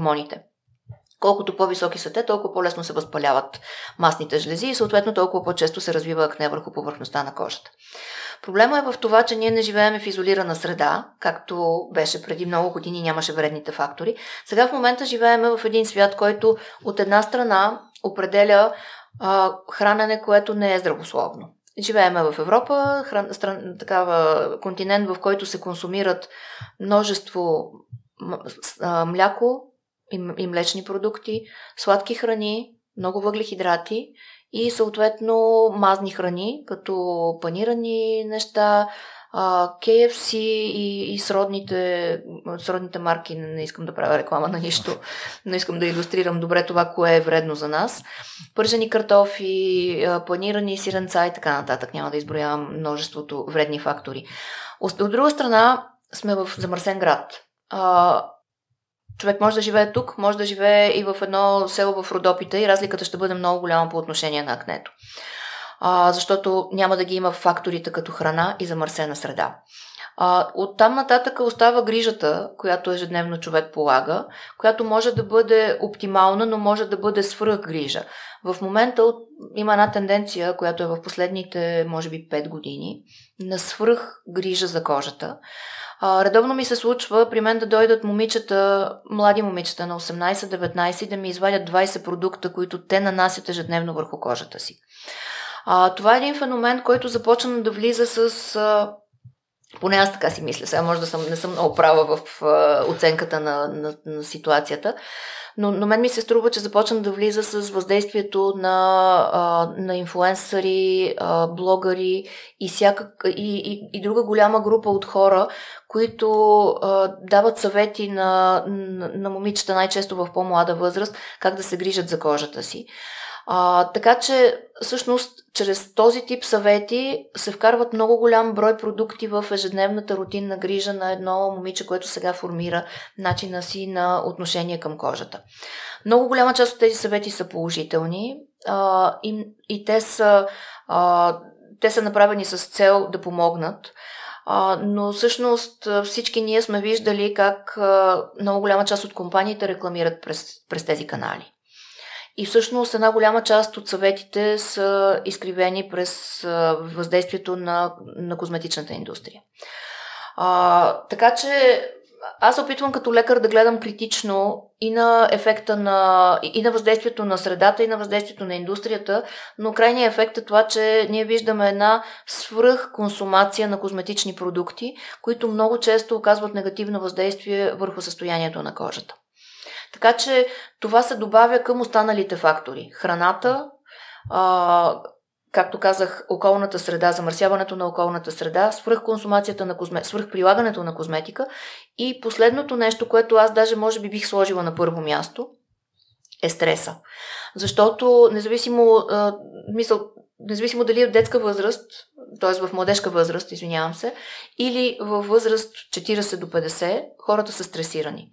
Аз не, не очаквах, че тинейджерите могат да са толкова стресирани от училищната среда, докато не го преживях през собствената си дъщеря и да видя как всъщност има едни непрекъснато покачващи се изисквания към тях, които освен това има едни 7 клас, 10 клас, а, 12 клас, в които непрекъснато те живеят в пренапрежение. Нали, разбира се, личните отношения, личните приятелства са нещо, което допълнително стресира младите хора, защото още нямат зрелостта на оценката да кажат кое е важно, кое не. Но въпреки всичко, в училищната среда е изключително стресираща за, за, за, за хората. А, освен това, те живеят в един паралелен, два паралелни свята. Един онлайн свят и един свят, който е реалния. И тези два свята им дават възможност за много бърза а, даже не много бърза, по-скоро за противопоставяне на, на, два, на две разбирания, които много често ги изправят пред не, неясни избори. Как да ги направя, какво да ги направя, аз кой съм, търсят себе си. Това е стрес. Независимо, че на нас не изглежда част от естественото развитие на децата, това е ужасен стрес, който примерно не е имало преди, през 2020, да речем. А, през 2000, през 2000-та година. А, и което аз като лекар оценявам биологично. Мисъл, независимо от това, да, това е света, така е, всички ние живеем в него. Но ние като лекари го оценяваме биологично и се опитваме да обясниме защо едни деца са много по-стресирани, отколкото други преди 20 години. А, и втор, на второ място идва вече продължителния стрес, когато започнеш да се реализираш. Окей, okay, завършил си училище, започнал си да учиш, започнал си да работиш и си завършил това, което си започнал да учиш и започва една, едно постоянно надбягване и реализация. В момента хората са в много по-голяма степен концентрирани да, в това да се реализират, да се докажат, да се покажат и да, и да удовлетворят собствените си търсения, отколкото това се е случвало преди 20-30 години. Аз изпомням амбициите на родителите си. Вярно, това беше ужасен строй, в който се живееше без възможност да си амбициозен, напредничав. А, но, но всъщност ние растяхме в един абсолютно различен, нали, по-скоро в подпохлопак, който обаче беше много протективен по отношение на болестите, по отношение на това как се развиват заболяванията. Разказвам ви всичко това не за да кажа, че това е било добро, напротив, в смисъл с пълната критичност съм към света, в който живеех като дете. Но, но за да ви сравня два свята, в които сегашния е супер стресиращ, пълен с негативни фактори, влизащи в телата ни чрез храните, и пълен с а, замърсяване и с невъзможност да бъдат овладени тези чисто базови биологични първични процеси. И това ни обяснява защо акне, едно акне не свършва на 20. Акнето продължава да се развива до момента, до който въобще има някакви хормони в човешкото тяло. И ние го виждаме и на 40 и на 50 до момента на менопаузата. Така че това са новите разбирания за акнето и ако човек не може да не следва този процес на, на мислене, на разбиране, на познания, не следва това а, как храната въздейства и ако не чете непрекъснато какво, какви са новите познания по отношение на храненето, той всъщност изпада. Той продължава да мисли, че акнето е едно заболяване на тинейджърските години и не разбира защо то не минава на 25. Така че това са двете големи иллюстрации с честите заболявания. Така че трябва да сме в, в крах, не можем да си позволим да не сме, ако искаме да продължим да имаме доверието на хората срещу нас. И тъй като дъщеря ви е тръгнала по вашия път, какво я съветвате в момента? Тъй като е в началото на пътя. А, да бъде търпелива, първо. А, и да взима мъдро решенията си, а, да ги взима на базата на, на това, което ще преживява, защото а, човек не може да взима прибързани решения, когато решава да се занимава с медицина. А, този процес, който ви разказах като начало, който е свързан с избора на това дали ще си лекар или не, човек трябва да го направи много мъдро и трябва да го направи след време. Тоест трябва да го изчака да си мине времето. Сега в момента просто трябва да бъде много търпелива, защото а, големия обем познания, който предстои на един човек, който започва да учи медицина да, да, да поеме, а, всъщност е изключителна провокация за, за съзнанието. Никой не може да поеме набързо това, това познание, трябва просто, трябва просто, просто време. А, това, което виждам в една голяма част и от а, а, хората, които учат медицина, а, които вече нали, са, са минали през това, но по-скоро през хората, които се занимават с друга, с друга работа, младите хора, с които се срещам и хората, които се опитват да наложат себе си в някаква област и че търсят бърза реализация. Голямата разлика между а, това да намериш бърза реализация в а, едни компютърни науки и да намериш реализация в медицината, че тя няма да е бърза никога. И всъщност хората, които влизат в момента да учат медицина и да реализират себе си като лекари, трябва на първо място да знаят, че трябва да са търпеливи. Това никога няма да е бързо. Защото просто така работи формат. Не можеш да поемеш много знания за много кратък период от време, или поне все още не може, тъй като това не са само теоретични познания, това са практически знания, това са неща, които трябва през верига, през която трябва да минеш. Не случайно медицината продължава да е 6 години, не е станала 4. Защото просто няма формат, в който да научиме хората много набързо как да работят с човешкото тяло. То става напротив още по-сложно, всъщност още повече неща разбираме за него и, и няма как да се случи бързо, така че всъщност първото нещо, на което, на което аз се опитвам нея да я уча да е търпелива и да не взима бързи решения. Много, но не се бях замислил, че различните професии имат различен срок, в който може да, да се види крайния резултат.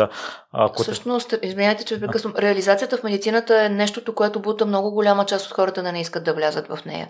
Защото реализацията се случва около 40. Повечето хора сега, знаете, има една голяма максима милионер до 30. Няма такова нещо в медицината. Нали? Човек не трябва да оставя с грешното впечатление, че като види един добре реализиран човек на 50 в медицинската среда, то е лесно. Напротив, не е лесно, иска страшно голямо търпение. Ако човек търси бърза реализация, медицината не е неговото място.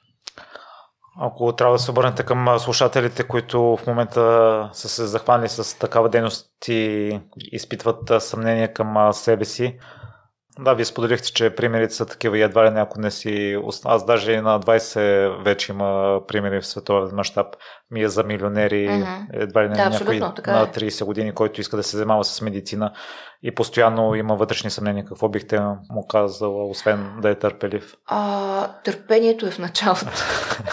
След това е любопитството, което човек трябва да има. Длъжен е да има и трябва да го запази до последния ден, в който ще работи. А, но това не е важното. Всъщност за мен е най-важното нещо и най-мотивиращото нещо, което аз мятам, че трябва да дадеме на, на хората, които сега започват да се занимават с медицина и което аз се опитвам да кажа на всичките си пациенти, е, че, на, на всичките си колеги, е, че няма такова удовлетворение, което човек да изпита, като това, което има в очите на хората, когато си им помогнал с медицински проблем. А, и до момента продължават да ми се обаждат хора по всякакви празници, нали, а, такива празниците на лекаря, а, за, да ми, за да ме поздравят, просто за да ме поздравят.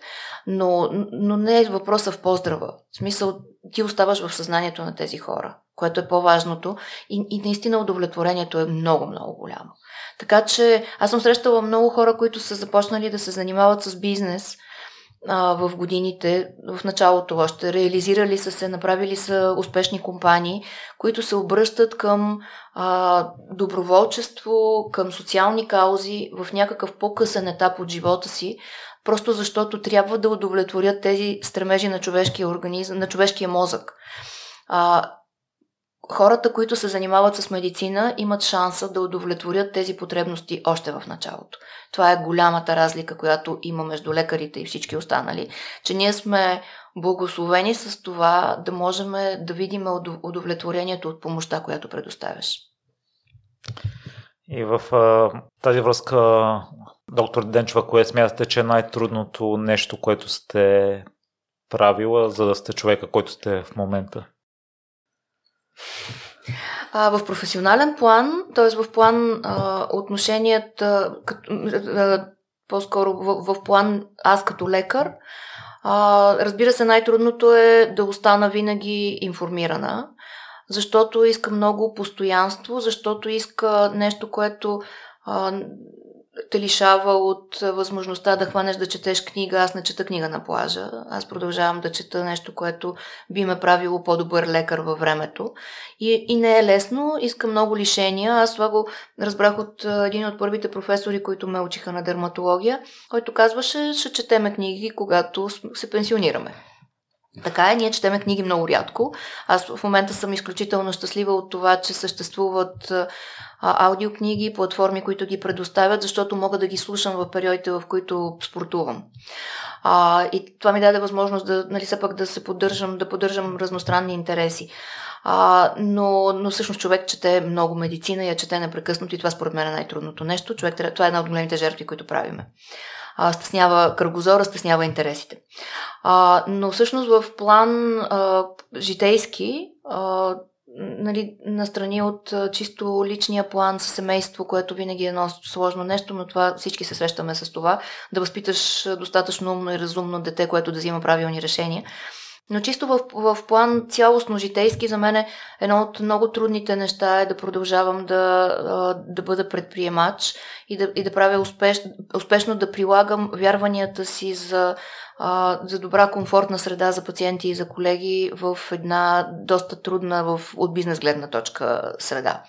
Защото всъщност, ако бизнесът е направен за да се развива бързо, да трупа печалби, моето разбиране не е такова. И аз всъщност имам известна конфронтация между двете разбирания в себе си. От една страна да съм успешна като предприемач, от друга страна да, да успявам да, да задържа ценностите на, и разбиранията си за, за предоставяне на медицинска грижа.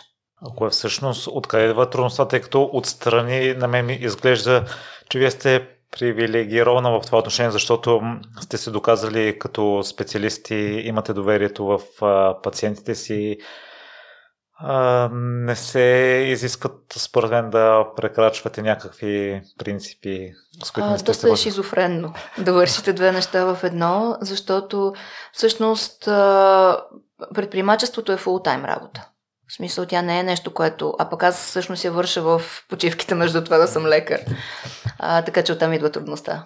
Трудността да се опиташ да съвместиш две позиции в една, едновременно да си добър и в двете, защото когато е собствен, собствен бизнес, собствена вяра, то ти трябва да си на 100% ангажиран в него. А, и едновременно с това да продължиш да бъдеш, ако може, 10 часа лекар на ден. А кое смята, че е най-трудното решение, което сте вземал? Като еднократно решение, не като процес, както сега описахте? А, да, да напусна болничната среда. А, направих го преди, бях началник на отделението в Токуда и напуснах, защото видях, че всъщност медицината може да се, да се работи по много по-съвременен начин, всъщност основно заради това а, тъй като дерматологията е амбулаторна специалност, т.е. такава, която не изисква болнична среда и единственият начин да я правя по съвременен начин беше просто да направя нещо свое. А, и също, и, и, но, но никак не беше лесно, така звучи лесно и връщайки се назад, аз имах едни 6 месеца, в които имах усещане за свободно падане а, защото човек излиза от една среда, в която всичко е наредено, всичко е предопределено, ти си бил на някаква доста а, определяща позиция за процесите, които се случват и след това започваш да падаш сам. Почти нямаш кой да дойде да, да иска консултация от тебе, така че имаше си своите моменти на провокация. Сега, гледайки назад, това е най-правилното решение, което съм взимала в годините. И в онзи момент, кое ви накара да продължите? А не примерно след трети, четвърти месец да си казвате стига толкова. А, никога не съм имала избор да, да спра. Изобщо това никога не, не знам какво ме е накарало да продължа. Смисъл, аз съм последователен човек.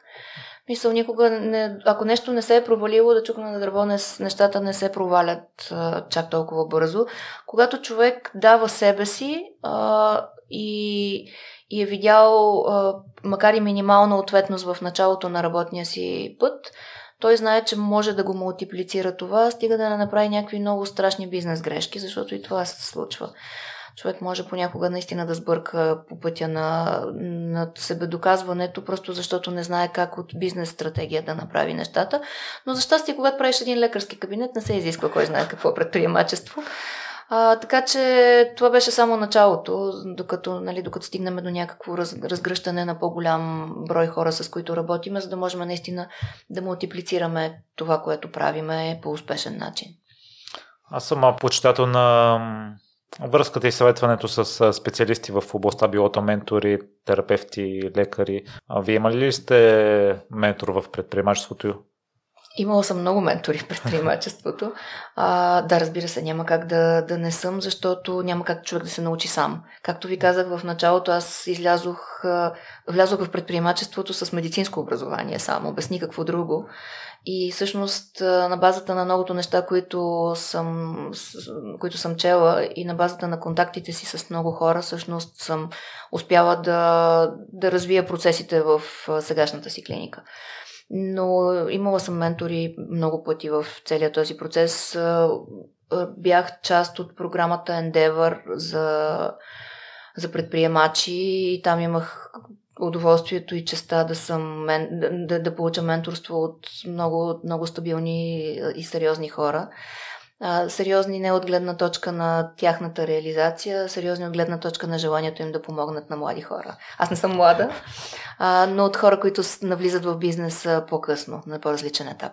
Така че винаги съм била менторствана от, от различни хора.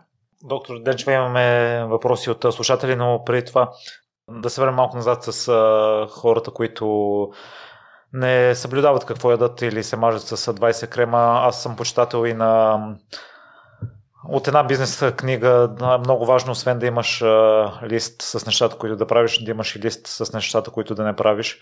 Та за здравето на кожата, кои са нещата, освен изборените, свързани с храна и да не се мажеме с 20 крема, които задължително не трябва да правим? А, първо да, да, сме, да сме постоянни, а, нещото, което е много важно по отношение на грижата на кожата, е, да, за да я запазим здраво е постоянството. А, аз ще ви върна към, не към храненето само, но към отношението към тялото ни като такова, т.е. цялостната грижа, която резултира в, в грижа за кожата. Защото съвременните разбирания за здраве на тялото минават през правилната поддръжка правилно хранене, добър, добър, добър сън, т.е. достатъчно сън, а, достатъчна активност, физическа активност. Човек трябва да спортува, за да може да поддържа в правилно функциониране всичките органи и системи. Тоест баланса между движение, хранене и а, цялостно отношение към тялото ни няма как да бъде пренебрегнато. И колкото и да, да звучи като да няма връзка с кожата, всъщност кожата е тази, която в много голяма степен се влияе от целият този баланс. А, защото все повече а, света е обърнат към това да проучва какви са вредностите в ежедневието ни. Всички ние знаеме откъде идва вредността, знаеме, че ние самите унищожаваме света и че той ни се отплаща и получаваме много вредности, но, но това, което можем да направим, за да запазиме себе си здрави, е да се научиме да се храниме правилно, да проучиме какво ни вреди по отношение на кожата и по отношение и на злокачествени заболявания, консумацията на голямо количество мазни и сладки храни е пагубно. И независимо, че ние говорим за как какви кремове да нанасяме, каквито и кремове да нанасяме, ако ние непрекъснато ядеме неблагоприятни, неблагоприятни храни, има, се включва един процес на тъканна увреда, който води до унищожаване на една голяма част от клетките ни, които водят пък съответно до ранно стареене.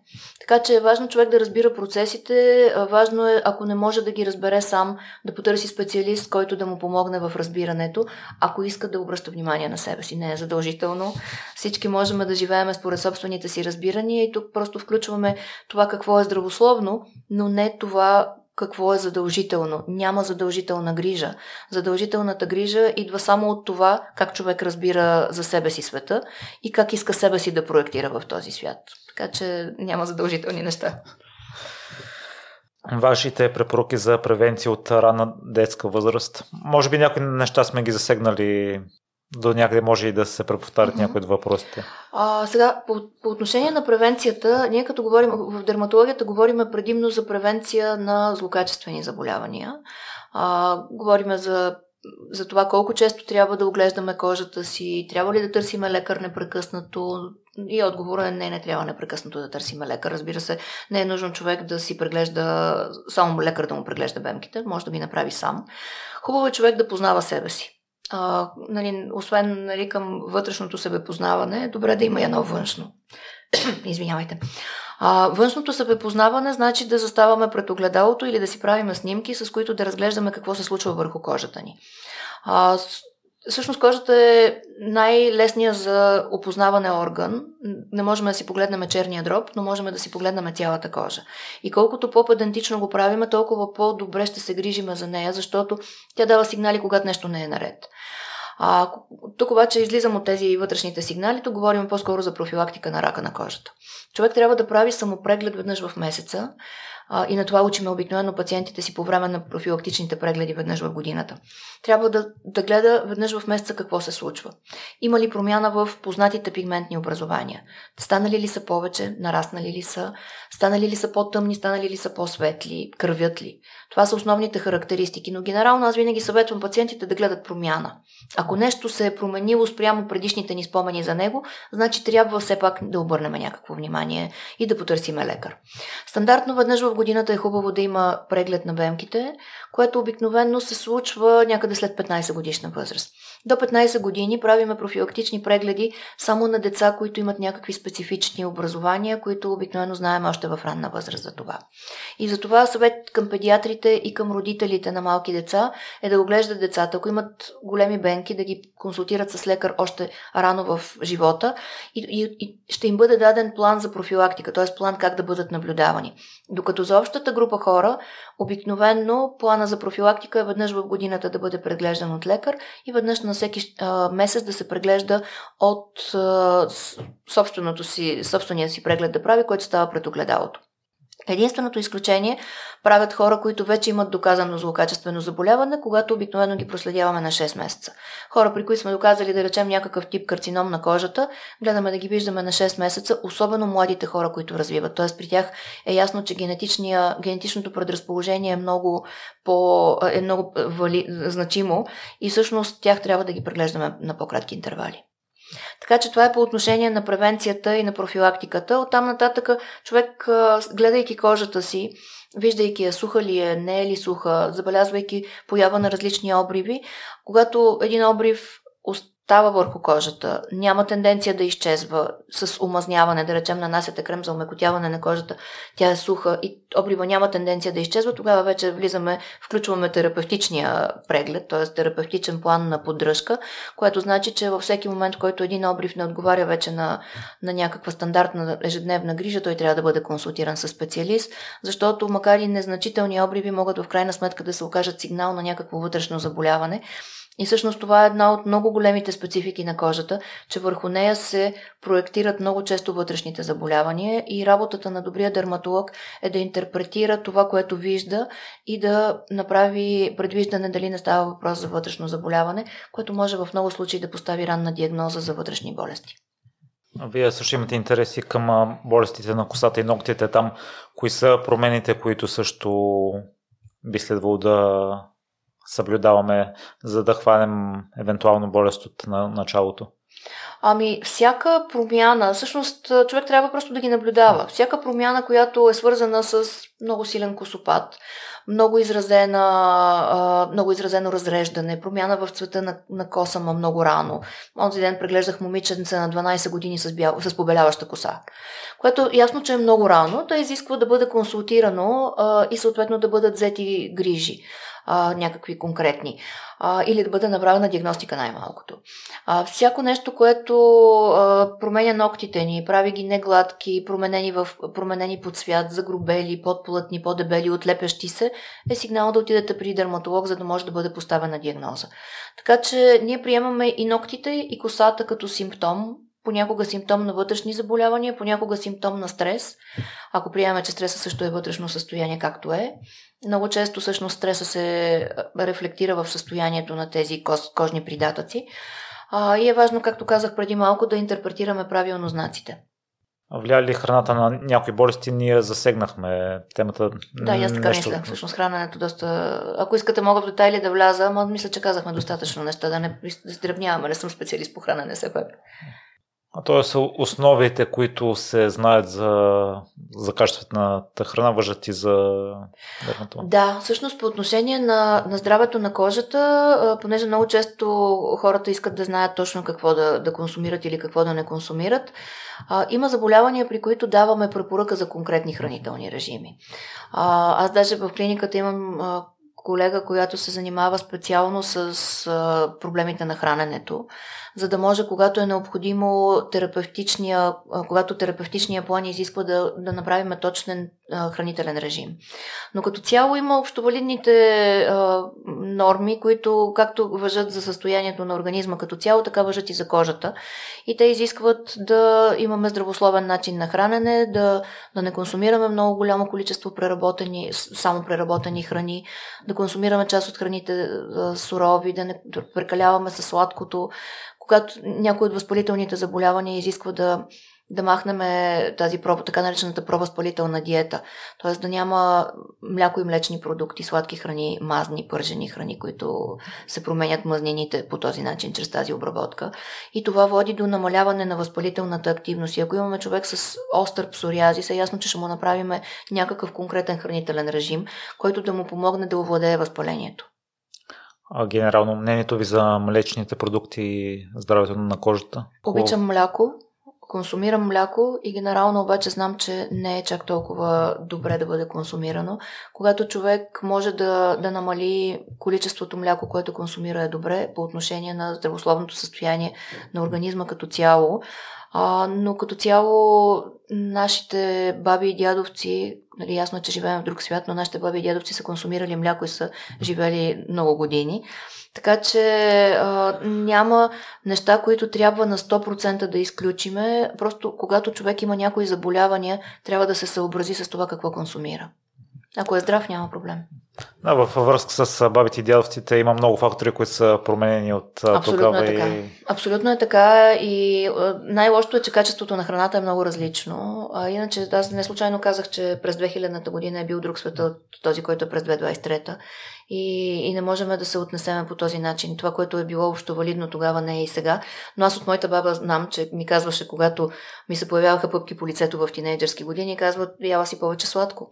Неща, които сега сме постулирали и които много дълго време бяха отричани между тогавашния период и сегашния, но има много клинични изпитвания, които показват всъщност, че сладките храни а, влияят негативно върху процеса на възпаление и върху активацията на акнето. Аз тук говоря само за акне в момента, иначе.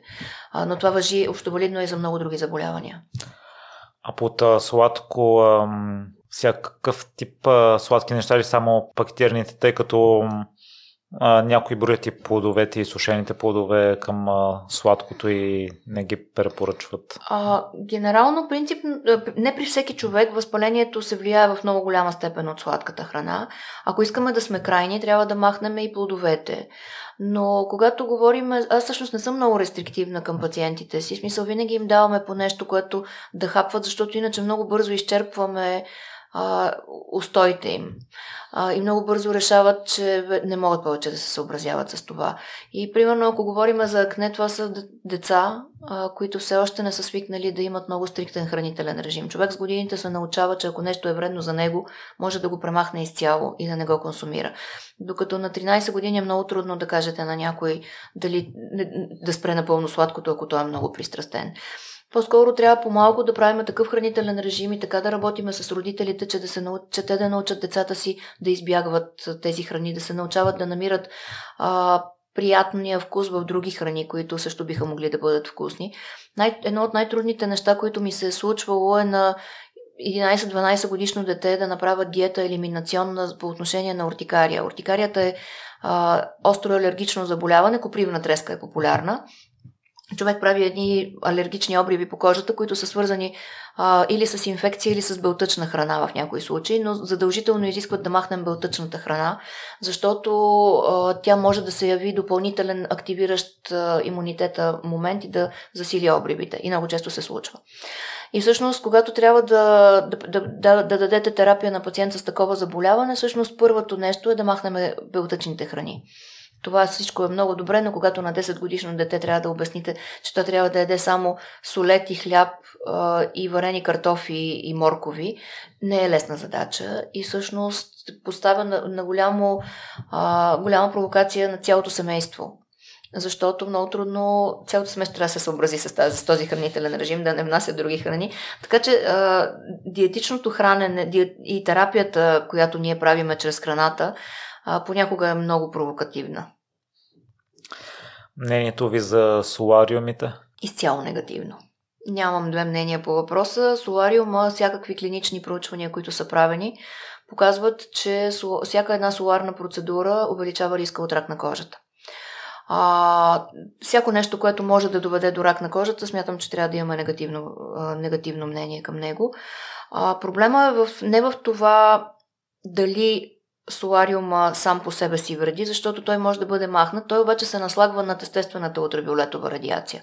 Тоест естествения фон, който имаме нали, в ежедневието си, съдейки на плажа, а, човек се подготвя чрез солариум за плажа. Но подготовката, повярвайте, понякога включва а, кожа на човек с друга раса. В смисъл, бели хора се превръщат в тъмно кафяви, просто защото са прекалили с количеството соларни процедури, защото са чули, че може да е добре за, за витамин D. Това ме кара никога да не а, обсъждам с пациентите си ползите, които биха имали от солариума.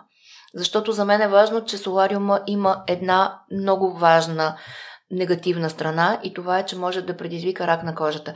Говорим за меланом, не за немеланомните кожни раци, които, са, които се лекуват с хирургия. Меланома на кожата е едно от, всъщност смята се и до сега за най-злокачествения тумор в човешкото тяло, може би с панкреаса до някаква степен се конкурират води до ранно метастазиране, т.е. ранно се разпръсква в тялото и до много-много мал, малък процент 5 годишна преживяемост. Независимо от това, че има множество, много голям напредък в терапията на меланома. И това, което ние можем да направим за, за, в социален план, а, е да информираме хората, че солариума е негатив, има негативни последици и че дори един солариум носи допълнителна вреда над естествената ултравиолетова радиация, която човек поема. Така че ако човек трябва да си, да си набави витамин D, може да си го набави по друг начин, може да не е с солариум. Изцяло негативно ми е мнението. Има и един допълнителен въпрос към това. Възможно ли е да се появят бенки от използването на солариум? Задължително се появяват. Не само, че е възможно, задължително се появяват. Всъщност бенките се появяват в хода на човек на фона на генетично предразположение и под влияние на ултравиолетовите лъчи на Слънцето. А хора, които нямат, не носят ген за, за развитие на бенки, което се случва много рядко, но има такива, при тях се почват да се появяват в късна възраст различни пигментации, които не са свързани с бен, които не са бенки, а са свързани с процеса на въздействие на ултравиолетовите лъчи и с процеса на стареене на кожата. Различен тип брадавички, различни лунички, които са от ултравиолетовите лъчи, така че това е а, вторичен процес, който е свързан с ултравиолетовата радиация но генетиката ни води най-често към формиране на бенки. Може да се получи лифтинг ефект от кремове? Не. Може да се поддържа качеството на кожата да изглежда малко по-свежа, но не е лифтинг. Това са естествени биологични процеси. С годините колагенът на, на кожата устарява и той устарява не само на повърхността, което ни показва, когато имаме бръчки. Това значи, че колагена е намалял и кожата се сгъва малко по-лесно, но старее и колагена на подпорните структури, т.е. тези структури, които задържат кожата към подкожните масни депа и масните депа към коста. Тези закотвящи тъкани с годините също страдат от недостиг на колаген и започват да се отпускат. Всъщност никой крем не влиза до тази, до тази дълбочина, а, а всъщност лифтинга коригира именно това. Това отпускане на дълбоките задържащи структури на кожата към костите всъщност е, е това, което правят пластичните хирурзи, когато правят лифтинг. И мисля, че преминахме през много неща. Доктор Денчева, смятате ли, че сме пропуснали нещо важно или нещо, което искате да кажете, а не сме го засегнали? Защото със сигурност да. темата е необятна. Абсолютно е необятна. Освен това, а, както ви казах, кожата наистина е най-повърхностно разположения човешки орган. Това, че е най-големия е безспорно, но това не е толкова важно. По-скоро, че повърхността ни дава възможност ние да наблюдаваме много неща върху повърхността на кожата си. И със сигурност въпросите, които биха могли да бъдат обсъдени по отношение на дерматологичните състояния, даже не болести, а състояния са безбройни и всъщност аз в годините а, в, в хода на различни интервюта, на, на разговори с с различни хора съм обхващала много различни болести а, и много различни състояния на кожата, така че със сигурност е много необятен и, и човек, търсейки да намери отговор на своите въпроси, много често при едно такова изолирано, а, изолиран разговор може да не намери такива, но със сигурност няма разговор, който да може да покрие всичко. А, така че, а, може би няколко думи единствено, тъй като сме в лятото или в края на лятото, а, значение има, че това човек да, да се пази и от а, външната среда, имам предвид насекоми, въздействие на алергизиращи фактори, когато общуваме с външната среда, защото е много хубаво и всички ние много обичаме да сме в контакт с природата, в контакт с зелени треви, плажове, море, но не трябва да забравяме, че, че всяко нещо, което ни прави по-близко до природата, идва с целия комплекс от фактори. Тоест, в природата не сме едни, само ние. В природата живеят птички, насекоми, гасеници и всичко друго, което за съжаление понякога може да даде негативен ефект върху кожата ни. Човек просто трябва да, да, да защитава себе си, когато това се налага, както животните и насекомите имат инстинкта да се, да се защитават, така и ние трябва да се защитаваме. И когато човек забележи, че нещо се е получило в резултат на въздействието на, на насекоми, трябва да търси консултация. Така че и това е нещо, което не, не обхванахме, пък е много важно в този период, в който много се излагаме на показ кожата и съответно в контакт с природата. Тъй като най-вероятно ще публикувам епизода есента. А, okay, или, добре. Или, да, да, да. Искате есента, да кажем нещо за есента? Да, да, това ще я да ви кажа. Е, ако искате да направите да продължим и за всеки сезон. А, по някой... ами, в интерес на истината есента няма кой знае какви изисквания, но есента е времето, в което трябва да приучим тялото си да се покрива. А, тоест, ходенето прекалено, с прекалено разтворени дрехи вече може да предизвика различни студови реакции а, което разбира се много по-ясно се вижда в зимата. Когато започнем да, да става, да, изведнъж да се вижда разлика в температурите, т.е. сутрин е много студено, което още не, не нали, случва се обикновено някъде в началото на есента, сутрините са много студени, през деня има някакви малко по-топли периоди, човек трябва да мисли за това как трябва да се облече и разсъблече а, когато има склонност към посиняване на пръстите, да, да слага ръкавици, т.е. да се защитаваме доколкото е възможно от външното въздействие. Нещо, което така или иначе правиме. А, и другото, е нещо, другото в есенно-зимния период пък е прекаленото стоене вътре, което от друга страна е, ни прави по-податливи на изкуствения въздух в помещенията. Отопления въздух, кой, който е много сух, който изсушава кожата и който изисква отново различни грижи. Изисква една много по-обилна хидратация. Да се миеме с меки продукти, т.е. меки измивни средства и да нанасяме а, до, достатъчно количество хидратиращи продукти върху кожата си. Защото това гарантира едно много, по, до, много по-добър защитен бариерен слой, който да може човек да, да поддържа кожата му здрава. Така че това изглежда на пръв поглед някакъв много незначителен съвет, но на практика спестява много голяма част от раздразванията на кожата, развитието на екземи и въобще склонността към зачервяване и залющване в различни кожни участъци. Да, обикновено забелязвам, че така основите се пренебрегват, пък те всъщност дават Абсолютно така. доста голям процент за пролета. Има ли нещо различно като специфика спрямо? Да, слънцето.